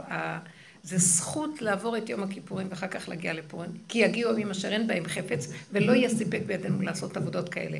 כי השם כבר יגיד, נו נו, נפתחים השערים, יאללה, תלכו כבר, די, פורים, פורים, די, נגמר הכל. כל עוד יש איזה מקום שאדם עוד יכול להתבונן ולראות, למה? כשהוא עושה ככה והוא מתוודה על הנקודה, הוא דולה את השכינה שנמצאת שם בגלות, מרים אותה. ואז זה, יש לו, הוא, יש לו קניין, יש לו עבודה, זה לא עם חסד. הוא תפס נקודות, תפס נקודה, תפס נקודה, מעלה אותה. לא נדרש מאיתנו לתקן, רק להכיר ולהתוודות. ונשלמה פרים שפתנו, אין לנו יכולת לתקן. אי אפשר לתקן את הדבר הזה. זה רק השם יכול לעשות את המחייה, מחיית עמלק הסופית, אבל המחייה שקשורה אלינו זה הכרה, זה חפירה כזאת והווידוי. כן, יש איזה משהו שהוא קורא לי, מה זה הפליק הזה? למה היית צריכה להסתבר בפליק הזה? יש כאן איזה פליקון, ויצאתי ממנו טוב. הרבנית, הרבנית. כן. אפרופו אה, תאונה ופליק, אני חושבת שהשם העיר לי משהו, כי גם אני עשיתי תאונה שבוע שעבר. וגם מירי תעשה לא, היה לי אה, אוטו. שעבר טסט. ועבר אה, פיתוח והכל. אה, אני נוסעת עד שקיבלתי את האוטו חזרה שבוע שעבר, לפני שבועיים אמרתי, אין לי אוטו, אין לי אוטו, קיבלתי את האוטו חזרה, ברוך השם. עליתי לאוטו אחרי יומיים. זהו, גם. אה, עליתי ב- אה, אה, ל- לרכב אחרי יומיים, אני אוספת את הילדים שלי מהגן, אני באה לבלום, ברקע יש לי שיר, מה זה חמוד וכיפי, כולי מצב רוח טוב, והילד צורח מאחורה, מנסה לא להתרחב לו על הבכי, ו... ואני לא מצליחה לבלום, ואני... ואין לי, אין לי... גז, אה, בלימה, אין לי. בלמים, אין לי וואי, בלמים, וואי. וזה אחד ה- אחד הדבר- בדיוק, זה אחד הדברים הכי מפחידים שקרו לי בחיים, שאני לא מצליחה לבלום, נכנסתי... איזה. יופי, וואי, מדהים. לא, איזה יופי יש בזה. תראו איך, איזה חוויה לרגע שאדם אין לו, אין לו שליטה, אין לו אחיזה, אין לו כלום, איך זה נראה. תולרת לא, זה זה היה בלימה. מזעזע הרבנית, וזה כאילו היה אה, מראה, סגירה מאוד קשה, כל המסביב גם, בגלל שכשנכנסתי בהם, קודם כל, ברוך השם שעצרנו, וזה היה בתוך העיר, ולא הייתי חס ושלום, וזה לא היה הולכי רגל, וזה היה רק ברכוש, ברוך השם. אף אחד לא נפגע, לא אנחנו ולא ה- ומי שנכנסתי, אבל נכנסתי בהם ממש. ואז יוצאים לי זוג זקנים, שהרכב שלהם עולה יותר ממני, ו... והיא אומרת לי, ואני כולי רועדת ואני מתנצלת בפניה, ואני אומרת לה, אני מצטערת, לא הצלחתי לבלום. היא אומרת לי, סליחה, ותראי את הרכב, את נורמלית? תראי את האוטו. ואני מסתכלת עליה ככה, ואני בן אדם שמה זה מכוון אנשים? אני לא עונה למבוגרים בקטע... אין לי את זה, כאילו, לא עונה. אין לי דבר כזה. לא שלא הצלחת לבלום, אין לי בלמים, זה היה מסדר את הכל. לא אין לי, הצלחתי הלכו לי לבלום. ואני הבלמים. מסתכלת עליה ואני אומרת לה, אני, אני עם ילדים קטנים באוטו, אני מסבירה לך שלא הצלחתי לעצור. ואת מדברת איתי על האוטו, ברוך השם שכולם בסדר. ו... והיא ממשיכה לדבר איתי על האוטו. בסוף הצלחנו איכשהו להוסיף את הרכבים החוצה, הצידה, כי פחדתי לעלות על האוטו בלי בלמים. ועומדת שם מישהי בצד שראתה את כל זה, והיא מנסה להרגיע אותי, כי אני ממש רעדתי ופחדתי, ומנסה להרגיע את הזוג השני, ו... והיא אומרת, והיא מתשאלת אותי, והיא אומרת לי, מה קרה? אל תנהלי ככה, ואני אומרת לה, תקשיבי, הרכב בסדר, אני לא יודעת מה קרה. אז... ואז הרגשתי שהשם שמה, כי היא אמרה לי, כנראה שהקדוש ברוך הוא רוצה להגיד לך פה משהו. איזה משהו ככה, לי, איזה- פשוט היא אומרת לי, אם הכל בסדר, אז כנראה שפשוט השם רוצה להגיד לך משהו. ואני ככה, ועזבי, החלפנו פרטים ועניינים, וראיתי את הקור של האנשים מסביב, אני חוזרת הביתה עוד אני בהתרחבות על זה, כי לא מצליחה להצטמצם ולהוריד את הרגש לרמה של אפס, ורק אחרי יומיים באמת נפל לי האסימון. א', אני לא בולמת. ואני נכנסת בכל מי שנמצא קרוב אליי, בלי לעצור, אמיתי, וזה. נראה נורא עדין, כאילו לבוא לילד ולהגיד, אבל למה עכשיו אתה שופך את זה? זה להיכנס בו, הוא לא יכול לעזור, הוא לא יכול לבוא ולהגיב לי חזרה, וזה מאוד מפחיד לעשות איך את זה. השם נוגע בכל אחד, אתם לא מבינים, וזה מזעזע, זה מסוכן. קלטתי כמה זה שלו, מסוכן. הדרך הזאת פשוט, הוא נמצא פה איתנו, מפחיד ממש. את הביטחון שלו ואת הנפש שלו, לא רק ילד, כאילו בכלל, אני יכולה להרוג אנשים סביבי, כביכול, בזה שאני נכנסת זה. דבר גדול. הוא נמצא בכל מקום, אבל אנחנו יכולים לראות את זה יותר ולעצור ולקלוט. ולדייק. דבר גדול. הרבנית, גם הרגשתי שהאטימות שהם שיקפו לי, כאילו, כן. מה אני מדברת איתם על חיים ועל ילדים, והיא מדברת איתי על פח, שגם לא קרה לו משהו, ברוך השם, כאילו, סתם קצת אה, זה, פח. בדיוק כמו שהילדה שלי באה אליי כבר תקופה, כואבת לי הבטן, כואבת לי, ואני כבר, טוב, תרימי, יאללה, תעשי מערכת, אבל אמא כואבת לי הבטן, ומרוב שאני רגילה, אני כאילו רואה אותה כלום. אני לא מתייחסת לנפש שלה בכלל, ואני רק אומרת לה, כאילו, טוב, תכנסי לשירותים, תצאי, יהיה בסדר, ולא רואה אותה כמו שהיא לא ראתה אותי. אז כל זה מה נשאר? רק להגיד להשם, לא מסוגלים לראות כלום. אל, תנסו להצטער למה אתם כאלה, גם תדלגו. זה חבל, כי זה עוד הישות של עץ הדת שרוצה להיות כאלוקי, והיא מתחרטת, ורשעים מלאי חרטה. כתוב בחז"ל רשעים מלאי חרטה. אז, אז אם לא נתחרט שזו הדרגה הכי גבוהה, אז למה קוראים לנו רשעים? כי יש לי עוד אני שחושב שיכול להיות אחרת, וממחר הוא יהיה כבר משהו אחר. זה יסוד התשובה, והתשובה כזאת כבר נגמרת. זה התשובה דרבנו יונה, שזה התשובה של עץ הדעת טוב, מול הרע. אבל התשובה האחרונה שאליהו הנביא יבוא להראות לנו זה להתוודות ולהגיד לא יכולים תקועים, מחר אני אעשה את זה עוד פעם. מי יכול לעצור אה, אה, את היצר שאין לו כוח בלימה? אז זה מה שהוא רוצה לשמוע, אבא אני תקוע, תושיע אותי, אני תקוע. אני לא אכפת לי מהילדה כואבת לה בטן ואין לי כוח להכיל אף אחד. אז תתגלה ותנהיג את עולמך, הנה הידיים והרגליים. זה מה שהוא רוצה לשמוע, כי הוא רוצה להתגלות. ועכשיו לאחרונה אני מתהלכת, ואם טיפה יש לי איזה ישות שרוצה עוד לעשות עבודה טובה, כאילו אני מרגישה איזה פליק, הוא אומר, אל תפריעי לי, זה לא שלך, זה שלי. תני לי לתקן את עולמי. אני אסדר את זה. אני יכולה לפגוע בו, אני פגעתי בו. את יודעת שבשנייה אני אכנס, וזה בכלל לא הייתה פגיעה, הוא תפס את המילה שהיה צריך לשמוע, והכל בסדר. אל תעשי תשובה. נגמר התשובה גם, אני אומרת פליקים יותר קטנים, את לא צריכה לעבור תאונות כבר. ממש הכל, ותדעו לכם שמי שמתחיל לראות בקטנה, תדיר, שיהיה משקפיים תדירות שמתבוננות, לא ייגעו בנו בגדולה. זה מה שהוא רוצה. בית דין קטן תמידי, שכל הזמן רואים את הנקודה, גמרנו. הגדול הזה זה רק כדי לפחד ולהיכנס ליסוד הפנימי. כי בהתחלה תמיד חוטפים פליקים גדולים. מה? אתה צריך לבקש לא רק שנית העולם, שיעזור לנו להיות יותר טובים, או שפעם... לא, לא, לא, לא, לא, לא. לא יעזור לך בחיים לא... אתם יודעים למה? אני על הפנים ותיקח את זה ממני. לא, אני אומרת לו, ריבונו של עולם, אני על הפנים ועוד מעט אני אהיה מתחת לעל הפנים. אני יותר גרועה, כל יום אני יותר גרועה מהיום הקודם. ואני כל כך גרועה, הפך כולו לבן טהור, מצורעת מכף רגל ועד ראש. והישועה שלי זה רק הגילוי שלך, כי כשאנחנו קצת מצורעים, אז אנחנו עוד יכולים קצת לתקן. בתחילת הדורות אדם חשב שהוא עוד עושה. עכשיו, כמה שלא עושים, נשאר גריעות כזאת, זאת אומרת, האגו עוד חושב שהוא יכול לתקן. זה הבחירה, כן. היום אנחנו כבר גומרים את הבחירה גם, נגמרה הבחירה. הבחירה היא מעץ הדעת טוב לעץ הדעת רק, כי יש לי אני. אבל כשאני, אז את גם מוסרת אותו על השם, גם בחירה אין, וזה הישועה. שיבחר בשבילי.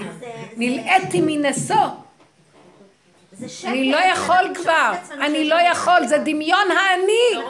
אז יש לו, בבקשה, יש לך אני, בבקשה, תבחר, תרים את השק, תעבוד, תעמול. והבני אדם רצים ורצים וזה, נתקלים, משבחים, זהו, נגמר. לא יכול, גם לבחור אני לא יודעת. כי את יודעת מה זה לבחור כשיש בהירות מה טוב ומה רע. אז עכשיו השם מערבב את הטוב והרע, גם אין לך בהירות. אז כל היום את חושבת, וואי, עשיתי משהו טוב, למחרת נתבלח שזה הדבר הכי הפוך שעשית. אז די, קח את הכל וזהו. והוא עושה את זה בכוונה. הוא מכסה את הארץ היום. וזה מהלך שנגמר התכלית של התיקון של עץ הדת. כי היינו צריכים כן לתקן וכן להיכנס בבירור, עבודת הבירורים, וזה טוב וזה רע, וכן היה צריך הכל. כדי להגיע לבסוף, שאחרי כל כך הרבה תיקונים נשארנו עם אותו אגו יותר גרוע. ואנחנו לא מתקנים כלום. זה רק דמיון התיקון. הכל נשאר מעוות, לא יוכל לתקון. מי כמו קהלת, שלמה המלך החכם מכל אדם, שעשה עבודות מאוד גדולות, והוא חכם והתבונן הרבה, בסוף הוא הגיע למסקנה, מה שאני לא עושה כלום, אין תכלס פה. חבל לכם על הזמן, תמסרו את זה להשם. זה הגאולה האחרונה. איך? לבקש סליחה.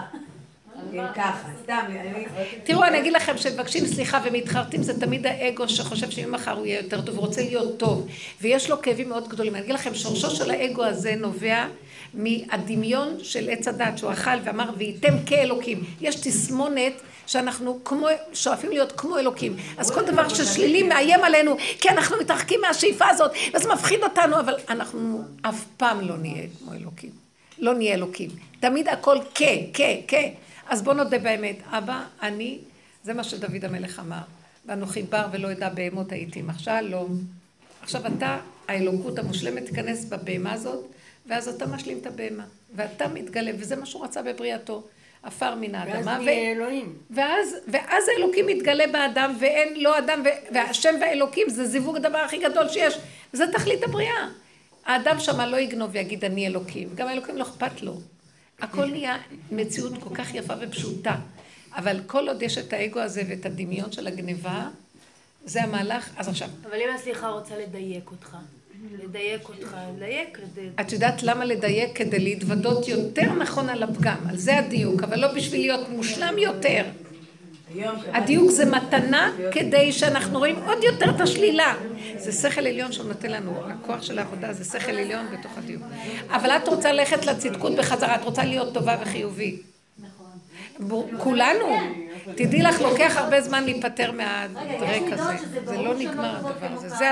זה הסוד של הנפילה של אדם. ודוד המלך גילה את הדבר הזה והוא הסכים שהוא נפל. הוא אמר אני נפול.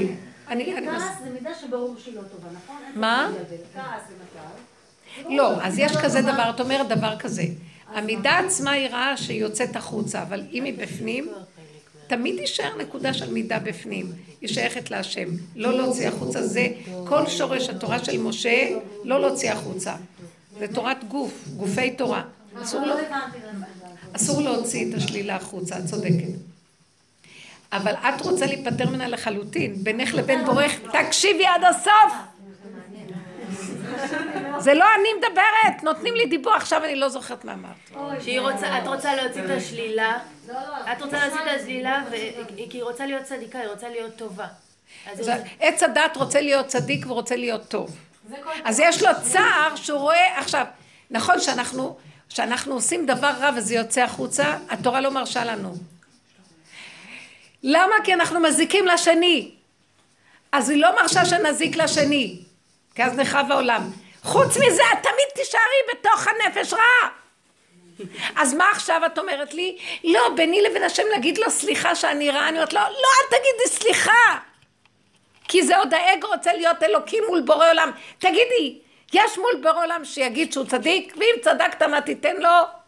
הן בקדושיו לא יאמנו, במלאכיו ישים תעלה, הוא צוחק על כל העולם במלאכים הכי גדולים. שנייה הוא שורף את כל המלאכים. אז אין מול בורא עולם, תישארי בחיתול הכי מלוכלך, וזה תהילתך. את לא מבינה? ילד קטן, מה אכפת לו? הוא אוהב את זה, הוא אומר, תנו לי את הלכלוך שלכם, אתן לכם את האור שלי. אתם לא מבינים שבעולם זה הפוך מאיתנו, לא מחשבותיי מחשבותיכם. אז עכשיו האגו הזה לא מבין את זה, זה האגו הוא, הוא, הוא בטבע. לא, אני רוצה להיות אלוקי והשם לא אוהב אותי כי אני, כי אני מלוכלך. אם לכלכת בחוץ, הוא ייתן לך. כי יש חוק בבריאה, לא להזיק. אסור להזיק אחד לשני. זה גופי תורה. דנים את האדם למה הוא גנב, שיחזיר את הגניבה וישלם חמישית. אבל אם הוא נשאר בפנים גנב, לא, לא דנים אותו. אז את זה, בינך לבין בורא עולם, אתה בוכה, השם נשארתי גנב, אני אומרת לו, בנו שלם, נשארתי גנבת, והסכנה שאני אגנוב בחוץ. אז תעזור לי שאני לא אגנוב בחוץ, אבל ביני לבינך אני אשאר תמיד גנבת, וזה הקשר שלי איתך. אחרת אני כבר מתגאה לך מיד. זה מה שדוד המלך אמר, בחנני ונשני, אני משהו מושלם. כי הוא אמר את זה מול השם. אז השם אמר לו, באמת, אני רוצה את הלכלוך שלך, לא את היופי שלך. אתה מדומיין, אתה רוצה לטפס בגבהים. אני רוצה את היראה שלך, לא את האהבה שלך. כי אם אין יראה, אין אהבה, זה דמיונות שאתה אוהב את השם. זה הכל אינטרסי. רגע, אני חייבת לשאול את הנקודה שאומרת, צריכה לברר לי אותה. זאת אומרת, אני צריכה להיות, אה, להשלים עם זה. כן. זה שיט שיש לי בפנים, וזה אני, וזה מה יש, אבל אה, לא להוציא אותו. זאת אומרת, להיות- לא להוציא כי התורה לא מרשה לי, התורה לא מרשה לי, התורה הראשונה לא נתעכבה על זה בכלל, הלוחות הראשונים, הלוחות השניים הם כבר השתאבו בתוך הלכלוך של עץ הדת. אין רשות, כי אנחנו מחריבים את העולם, ואם נחריב את העולם אין לנו יכולת לעשות עבודה, החרבנו את, ה, את הקיום שלנו פה, אז צריך לשמור על העולם.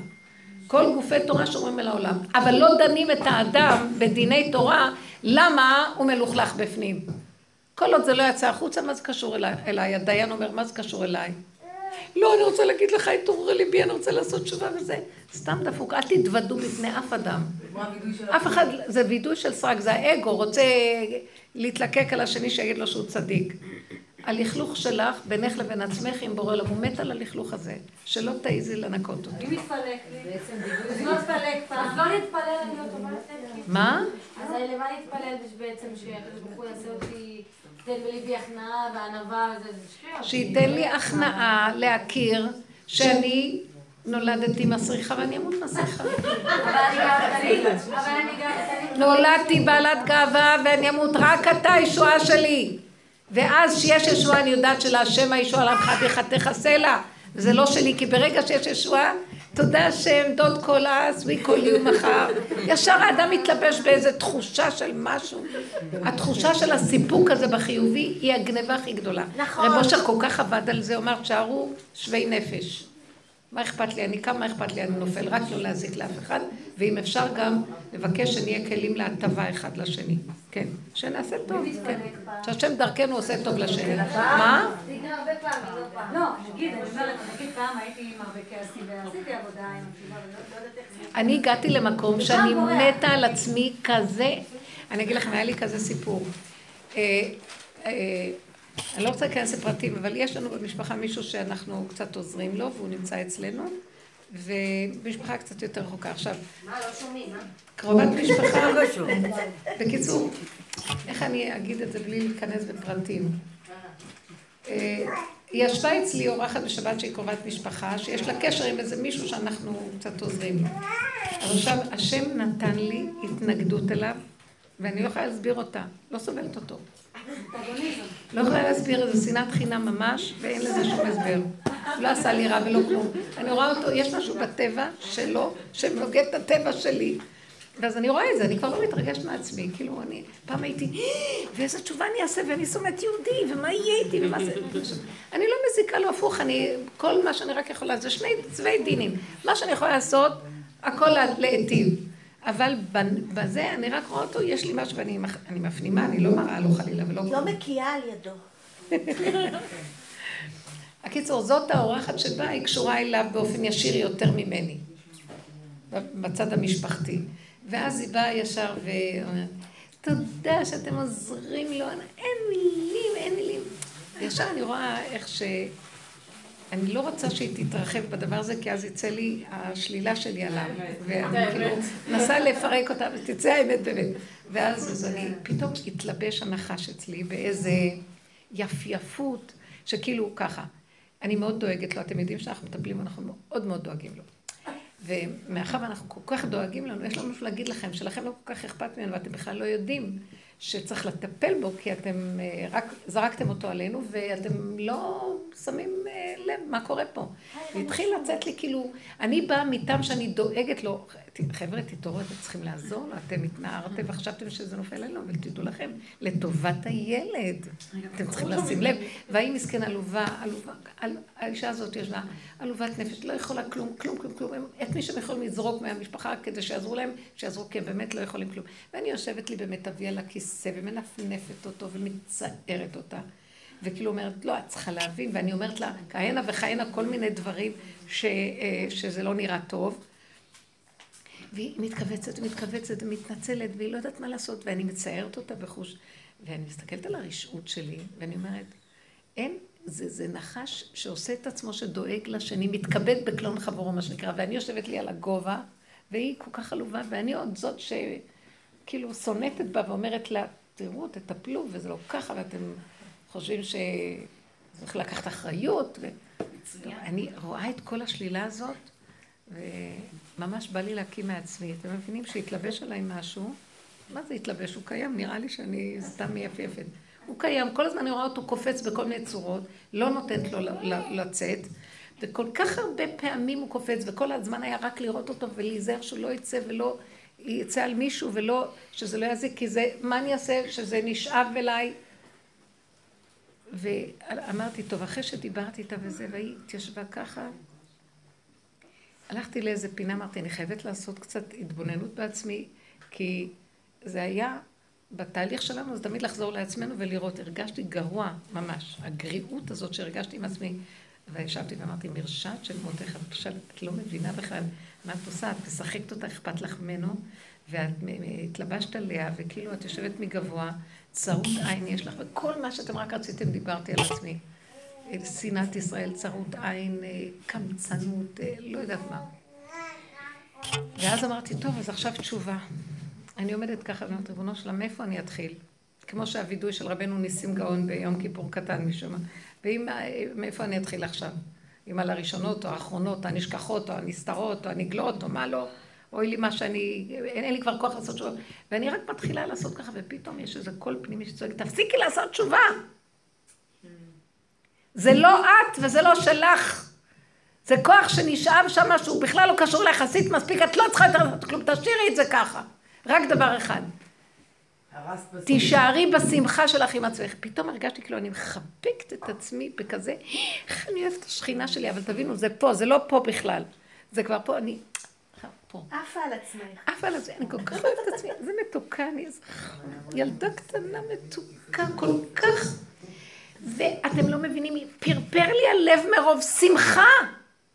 שזה מה שאני והמטור, ולא אכפת לי בכלל מהרשות, לא אכפת לי ממנו, לא אכפת לי ממנה, לא אכפת לי מכלום, ועוד רציתי ללכת אחר כך להגיד לה שעשיתי תשובה, ושתדעי, להתוודות את האמת בפניה, להגיד לה, תדעי, אני מאוד רשאית וכך וכך קרה סתם, עוד להוסיף, להכות את עצמי, כן, כן, לעשות תשובה עד הסוף, שאני אודה באמת מולה גם, כי זה צריך להיות מול השם בכלל, לא מול השני. ואתם לא מבינים איזה מתיקות נהיה לי, ואז תוך כדי מתיקות אני אומרת, בכלל, מי הוא בכלל, מי היא בכלל, מי כולם, וזה סתם איזה שטן שמתלבש עליי עכשיו, להכניס אותי לעצבות, ולהכניס... ופתאום נהיה לי כזה רחמנות על הבחור הזה, והתחלתי להגיד, תפילות, בקשות, זה לא אפילו, אפילו לא הייתי אני, זה השכינה התלבשה מהפה שלי התחילה לדבר, להתפלל עליו, שיצליח לו, שיצא... ובכלל לא היה לי אפילו מחשבה ללכת, להגיד לה את כל התהליך, נגמר הסיפור, חזרתי עם כזאת הערה, מסתכלת ואומרת לי, היא פתאום חיבקה אותי, אמרתי לי, את כל כך מתוקה, כל כך כיף פה בשבת, איזה אווירה נהדרת יש פה. אז השכינה הדליקה את כולנו, והתחלנו לרקוד ולשמוח, ונגמר הכל. והוא אומר לי, במילים אחרות, תזהרי לך עכשיו בכלל לא ללכת טיפה, שיהיה לך רגע של צער על משהו. כי כלום לא שלך. זה הנחשים שלי, אני, אני צריך לאכות להם את הראש. רק תסתכלי, תגידי לי, זהו. והוא נתן לי מהלך שאסור לי להיות רגע אחד במצוקה. שמעתם אותי? אומר לי, זה מפריע לי להתגלות עכשיו. כי זה השטן של האגו שעוד רוצה לקחת עבודה ולעשות, הוא מצטער וזה, גם את זה תורידי. אין כלום. אז מה, אתה לא תדוני בעולם הבא, לא תדוני, אין עולם הבא, אין כלום בשבילך, עכשיו יש נשימה אחת, אין חשבנות. הוא לא מנסה להגיד לך בזה משהו? זאת אומרת, זה לא קטע של ספירה? כלום. רק עכשיו הוא אמר לי, המהלך האחרון, רק לא להיות במצוקה, תשמחי. השמחה מאפשרת לי להיכנס ואני אטפל בדברים. את לא תפילה תס... שום דבר. ומה שאני רציתי להגיד זה עוד האני שעוד יש לו מצוקה. ברור שיש מקום לתשובה, כשאנחנו עושים תשובה. אז אנחנו צריכים להגיד אוי ואבוי לי ואני כזה ואני כזה, כי יש לי עוד אני שאני רוצה לעשות איתו תשובה. אבל תשימי רק דגש על השלילה. ללכת לחזור להצטער למה את רעה כי את רוצה להיות טובה, זה הגאווה הכי גדולה שיש בעולם. תרדי מזה. אנחנו לא רואים, אנחנו לא טובים, אנחנו לא כלום. התלבש עלינו איזה מנגנון משוגע, מדוזה, טוב ורע, וטוב ורע, ורע וטוב, וטוב ורע, וכמובן שאנחנו לא רוצים להיות ברע, אז אנחנו כל הזמן בטוב ומאוימים שלא נהיה טובים, וזה עדיין החלק השני של המדוזה, זה מדוזה. למה? לא לרצות לפגוע במישהו אחר. ולהיות, לפחד מהשם. שאם אני עושה משהו... לא לפגוע במישהו לא אחר. זה, אז מה? ואפילו לרגע שראיתי, אז הוא אמר לי, בשנייה אני מוחק את כל הרושם ולא פגעת באף אחד. תזמיני אותי, תזמינו אותי להתגלות פה. אני אטפל לכם בעניינים. תזמיני אותו, אסדר לך פה. תני לו את המצוקה, תגלי איפה הנקודה של הישות. הישות והאגו גונב, תחפשו איפה הגניבה שלו. בחרדה, בחיובי, ברצון להיות מולו. מה, הוא לא רואה מי את? מה את צריכה לשחק אותה יפה לפניו? הבאת את הדוגמה של המן, כן. והבאת את הדוגמה של כולם רצים לחנות כזאת או לחנות אחרת כן. לקנות כולם אותו דבר. אה, ובעצם אה, אנחנו כאילו כולם הולכים לאותו מקום כי כולם רוצים להיות יחד אבל בעצם זה נפרדות מאוד גדולה ופיצוי כן. כן, הרצון להתמלא מהחדש הזה החיצוני אבל אני. מסתכלת על שתי הדמויות שלא אכפת להם שיאהבו אותם או לא יאהבו אותם, שהם היו מדויקים עם עצמם, זה זה אסתר ומרדכי. זה? אסתר ומרדכי. בשבילי אסתר ומרדכי מסמנים את הדבר הזה שאני יכולה להגיד על עצמי מה אני יכולה לעשות בעולם הזה. ואני יכולה גם להגיד לעצמי כל מה שאני יכולה לעשות זה להיות עצמי. ומה שהוא בי, נגיד, וזה מה שהוא היה בם, אז לא היה אכפת לו שכולם לובשים ככה והוא לובש שק ויושב בחצר המלך ושם את אסתר בתוך הארמון וכך הלאה וכך הלאה, כן? זאת אומרת, ובזה שהם בעצם נאמנים לנקודה הפנימית האמיתית, הם מצליחים, לה, מצליחים לגאול מ-127 מדינות יהודים, אה? זה יותר זה מזה. בשבילי זה. זה יותר מזה, זה כבר תהליך שנגאלו. הם פשוט, מזה מת העמלק. כי העמלק זה כמו שכולם. וכל הזמן צריך להתחשבן, והוא כל הזמן צריך להיות בצער, וכל זה לא שווה לי, ואני רוצה להיות חיובי, ושהמלך יאהב אותי חשבונאות, ומולו הם עומדים ככה, זה גמר עליו. זה פשוט חיסל אותו, רק ההתנהגות הזאת, לא היה לו ממה להתפרנס, הוא כאילו התחלק, אל, אל, אי אפשר לטפס עליהם, הם כמו משומנים והוא התחלק והמת. זה הרג אותו, זה מחיית עמלק. ואם אנחנו עוד הולכים לחפש את הטוב שבזה, אז משם הוא עוד פעם יונק. כי עמלק יונק גם מהטוב, הוא יונק. חושב שהוא משהו, זה מה שהיטלר עשה, הארי, הגזע מזה אני הארי. פוחדת מטראמפ גם כן, את מבינה? נכון, כי הוא הולך נכון. לשבת בכיסא של אלוקים בעולם. כן, יש פחד תמיד, אשרי אדם מפחד תמיד, זה שאנחנו צריכים לפחד בשבילו, ש, שלא יהיה, כי אנחנו צריכים עכשיו איזה אחות לנו בבית המלך, מה שנקרא, לעזור לנו, אבל באמת, באיזשהו מקום, כל הזמן הסכנה היא כזאת. זה מאוד מסוכן פה הכל.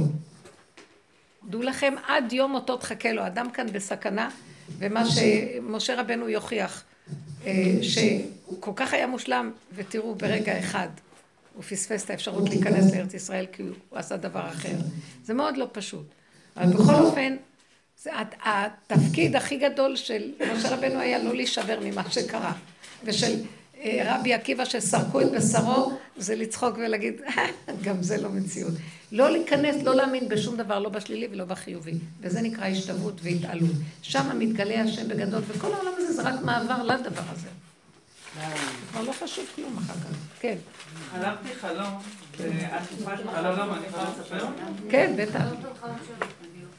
חלמתי שהיינו באיזשהו מקום וסיימנו את השיעור, אה, ואני ושמרית חיכינו לך ליד הרכב, והנהגת שלה, ואני רואה אותך אה, עומדת ליד הרכב, מגיעה, ו... רק אל תספרי להם שהייתי במיני אדום. לא, מישהי אמרה לי שחלמה אותי עם חצאית מיני אדומה. לא, אבל... לא, אבל שתספרי לגרביים. אבל נהגת על אצבע.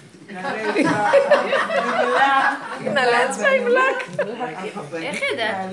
אני יודעת. אני לך על הרגע, אמרת, וואו, איזה מופקרת של השם. אני אומרת לעצמי בחלום. זה היה, ואז את נכנסת לרכב. בלי כיסויים, בלי כיסויים. ואת נוהגת, ואני ושמרית מאחורה, ואנחנו כל כך שמחות, ואת כל כך מאושרת, וכיף לך מהנהיגה עצמה, ואת לוקחת אותנו למקום מאוד עירוני.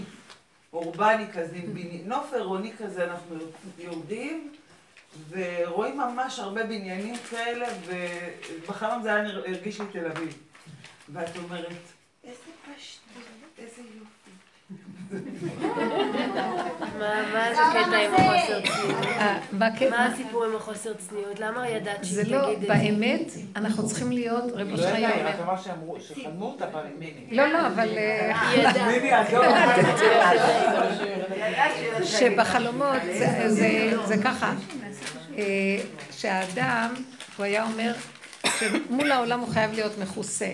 זה תרתי משמע, גם בבגדים וגם בכלל בהנהגה. הוא לא יכול לגלות להם את הפגמים שלו, זה לא עניין לגלות לשני את הפגם.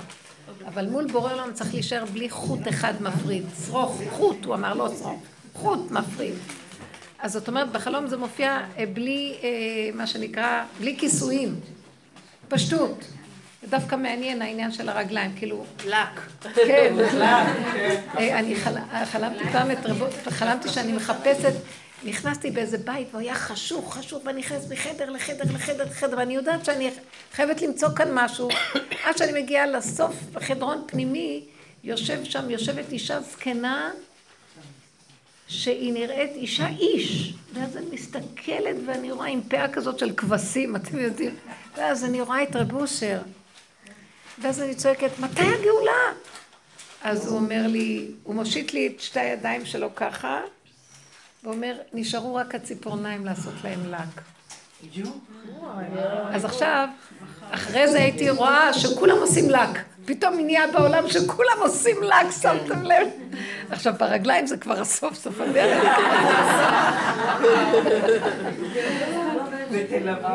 ותל אביב זה הסוף, זה כאילו כל הסיבוך הנורא הזה של עץ הדת, הכל. שתוצאנו את החוט, הכל בסדר. לא חסר דבר, הכל בסדר. מה, מה? אולי נעשה בסטות כאלה. לא, אבל כשאני חושבת על זה, כאילו תל אביב בעיניי תמיד, זאת אומרת, שיא ההפקרות. זה הסבך של עץ הדעת, אבל הנה בסוף מאז יצא מתוק, ועד דלא ידע בן ארור עמל ברוך מרדכי. גם תל אביב זה ירושלים. רק לסכם את מה שאמרת, זאת אומרת שכאילו התיקון שלנו זה בעצם להתוודות שאנחנו בקלקולים שלנו, וזה העיקר.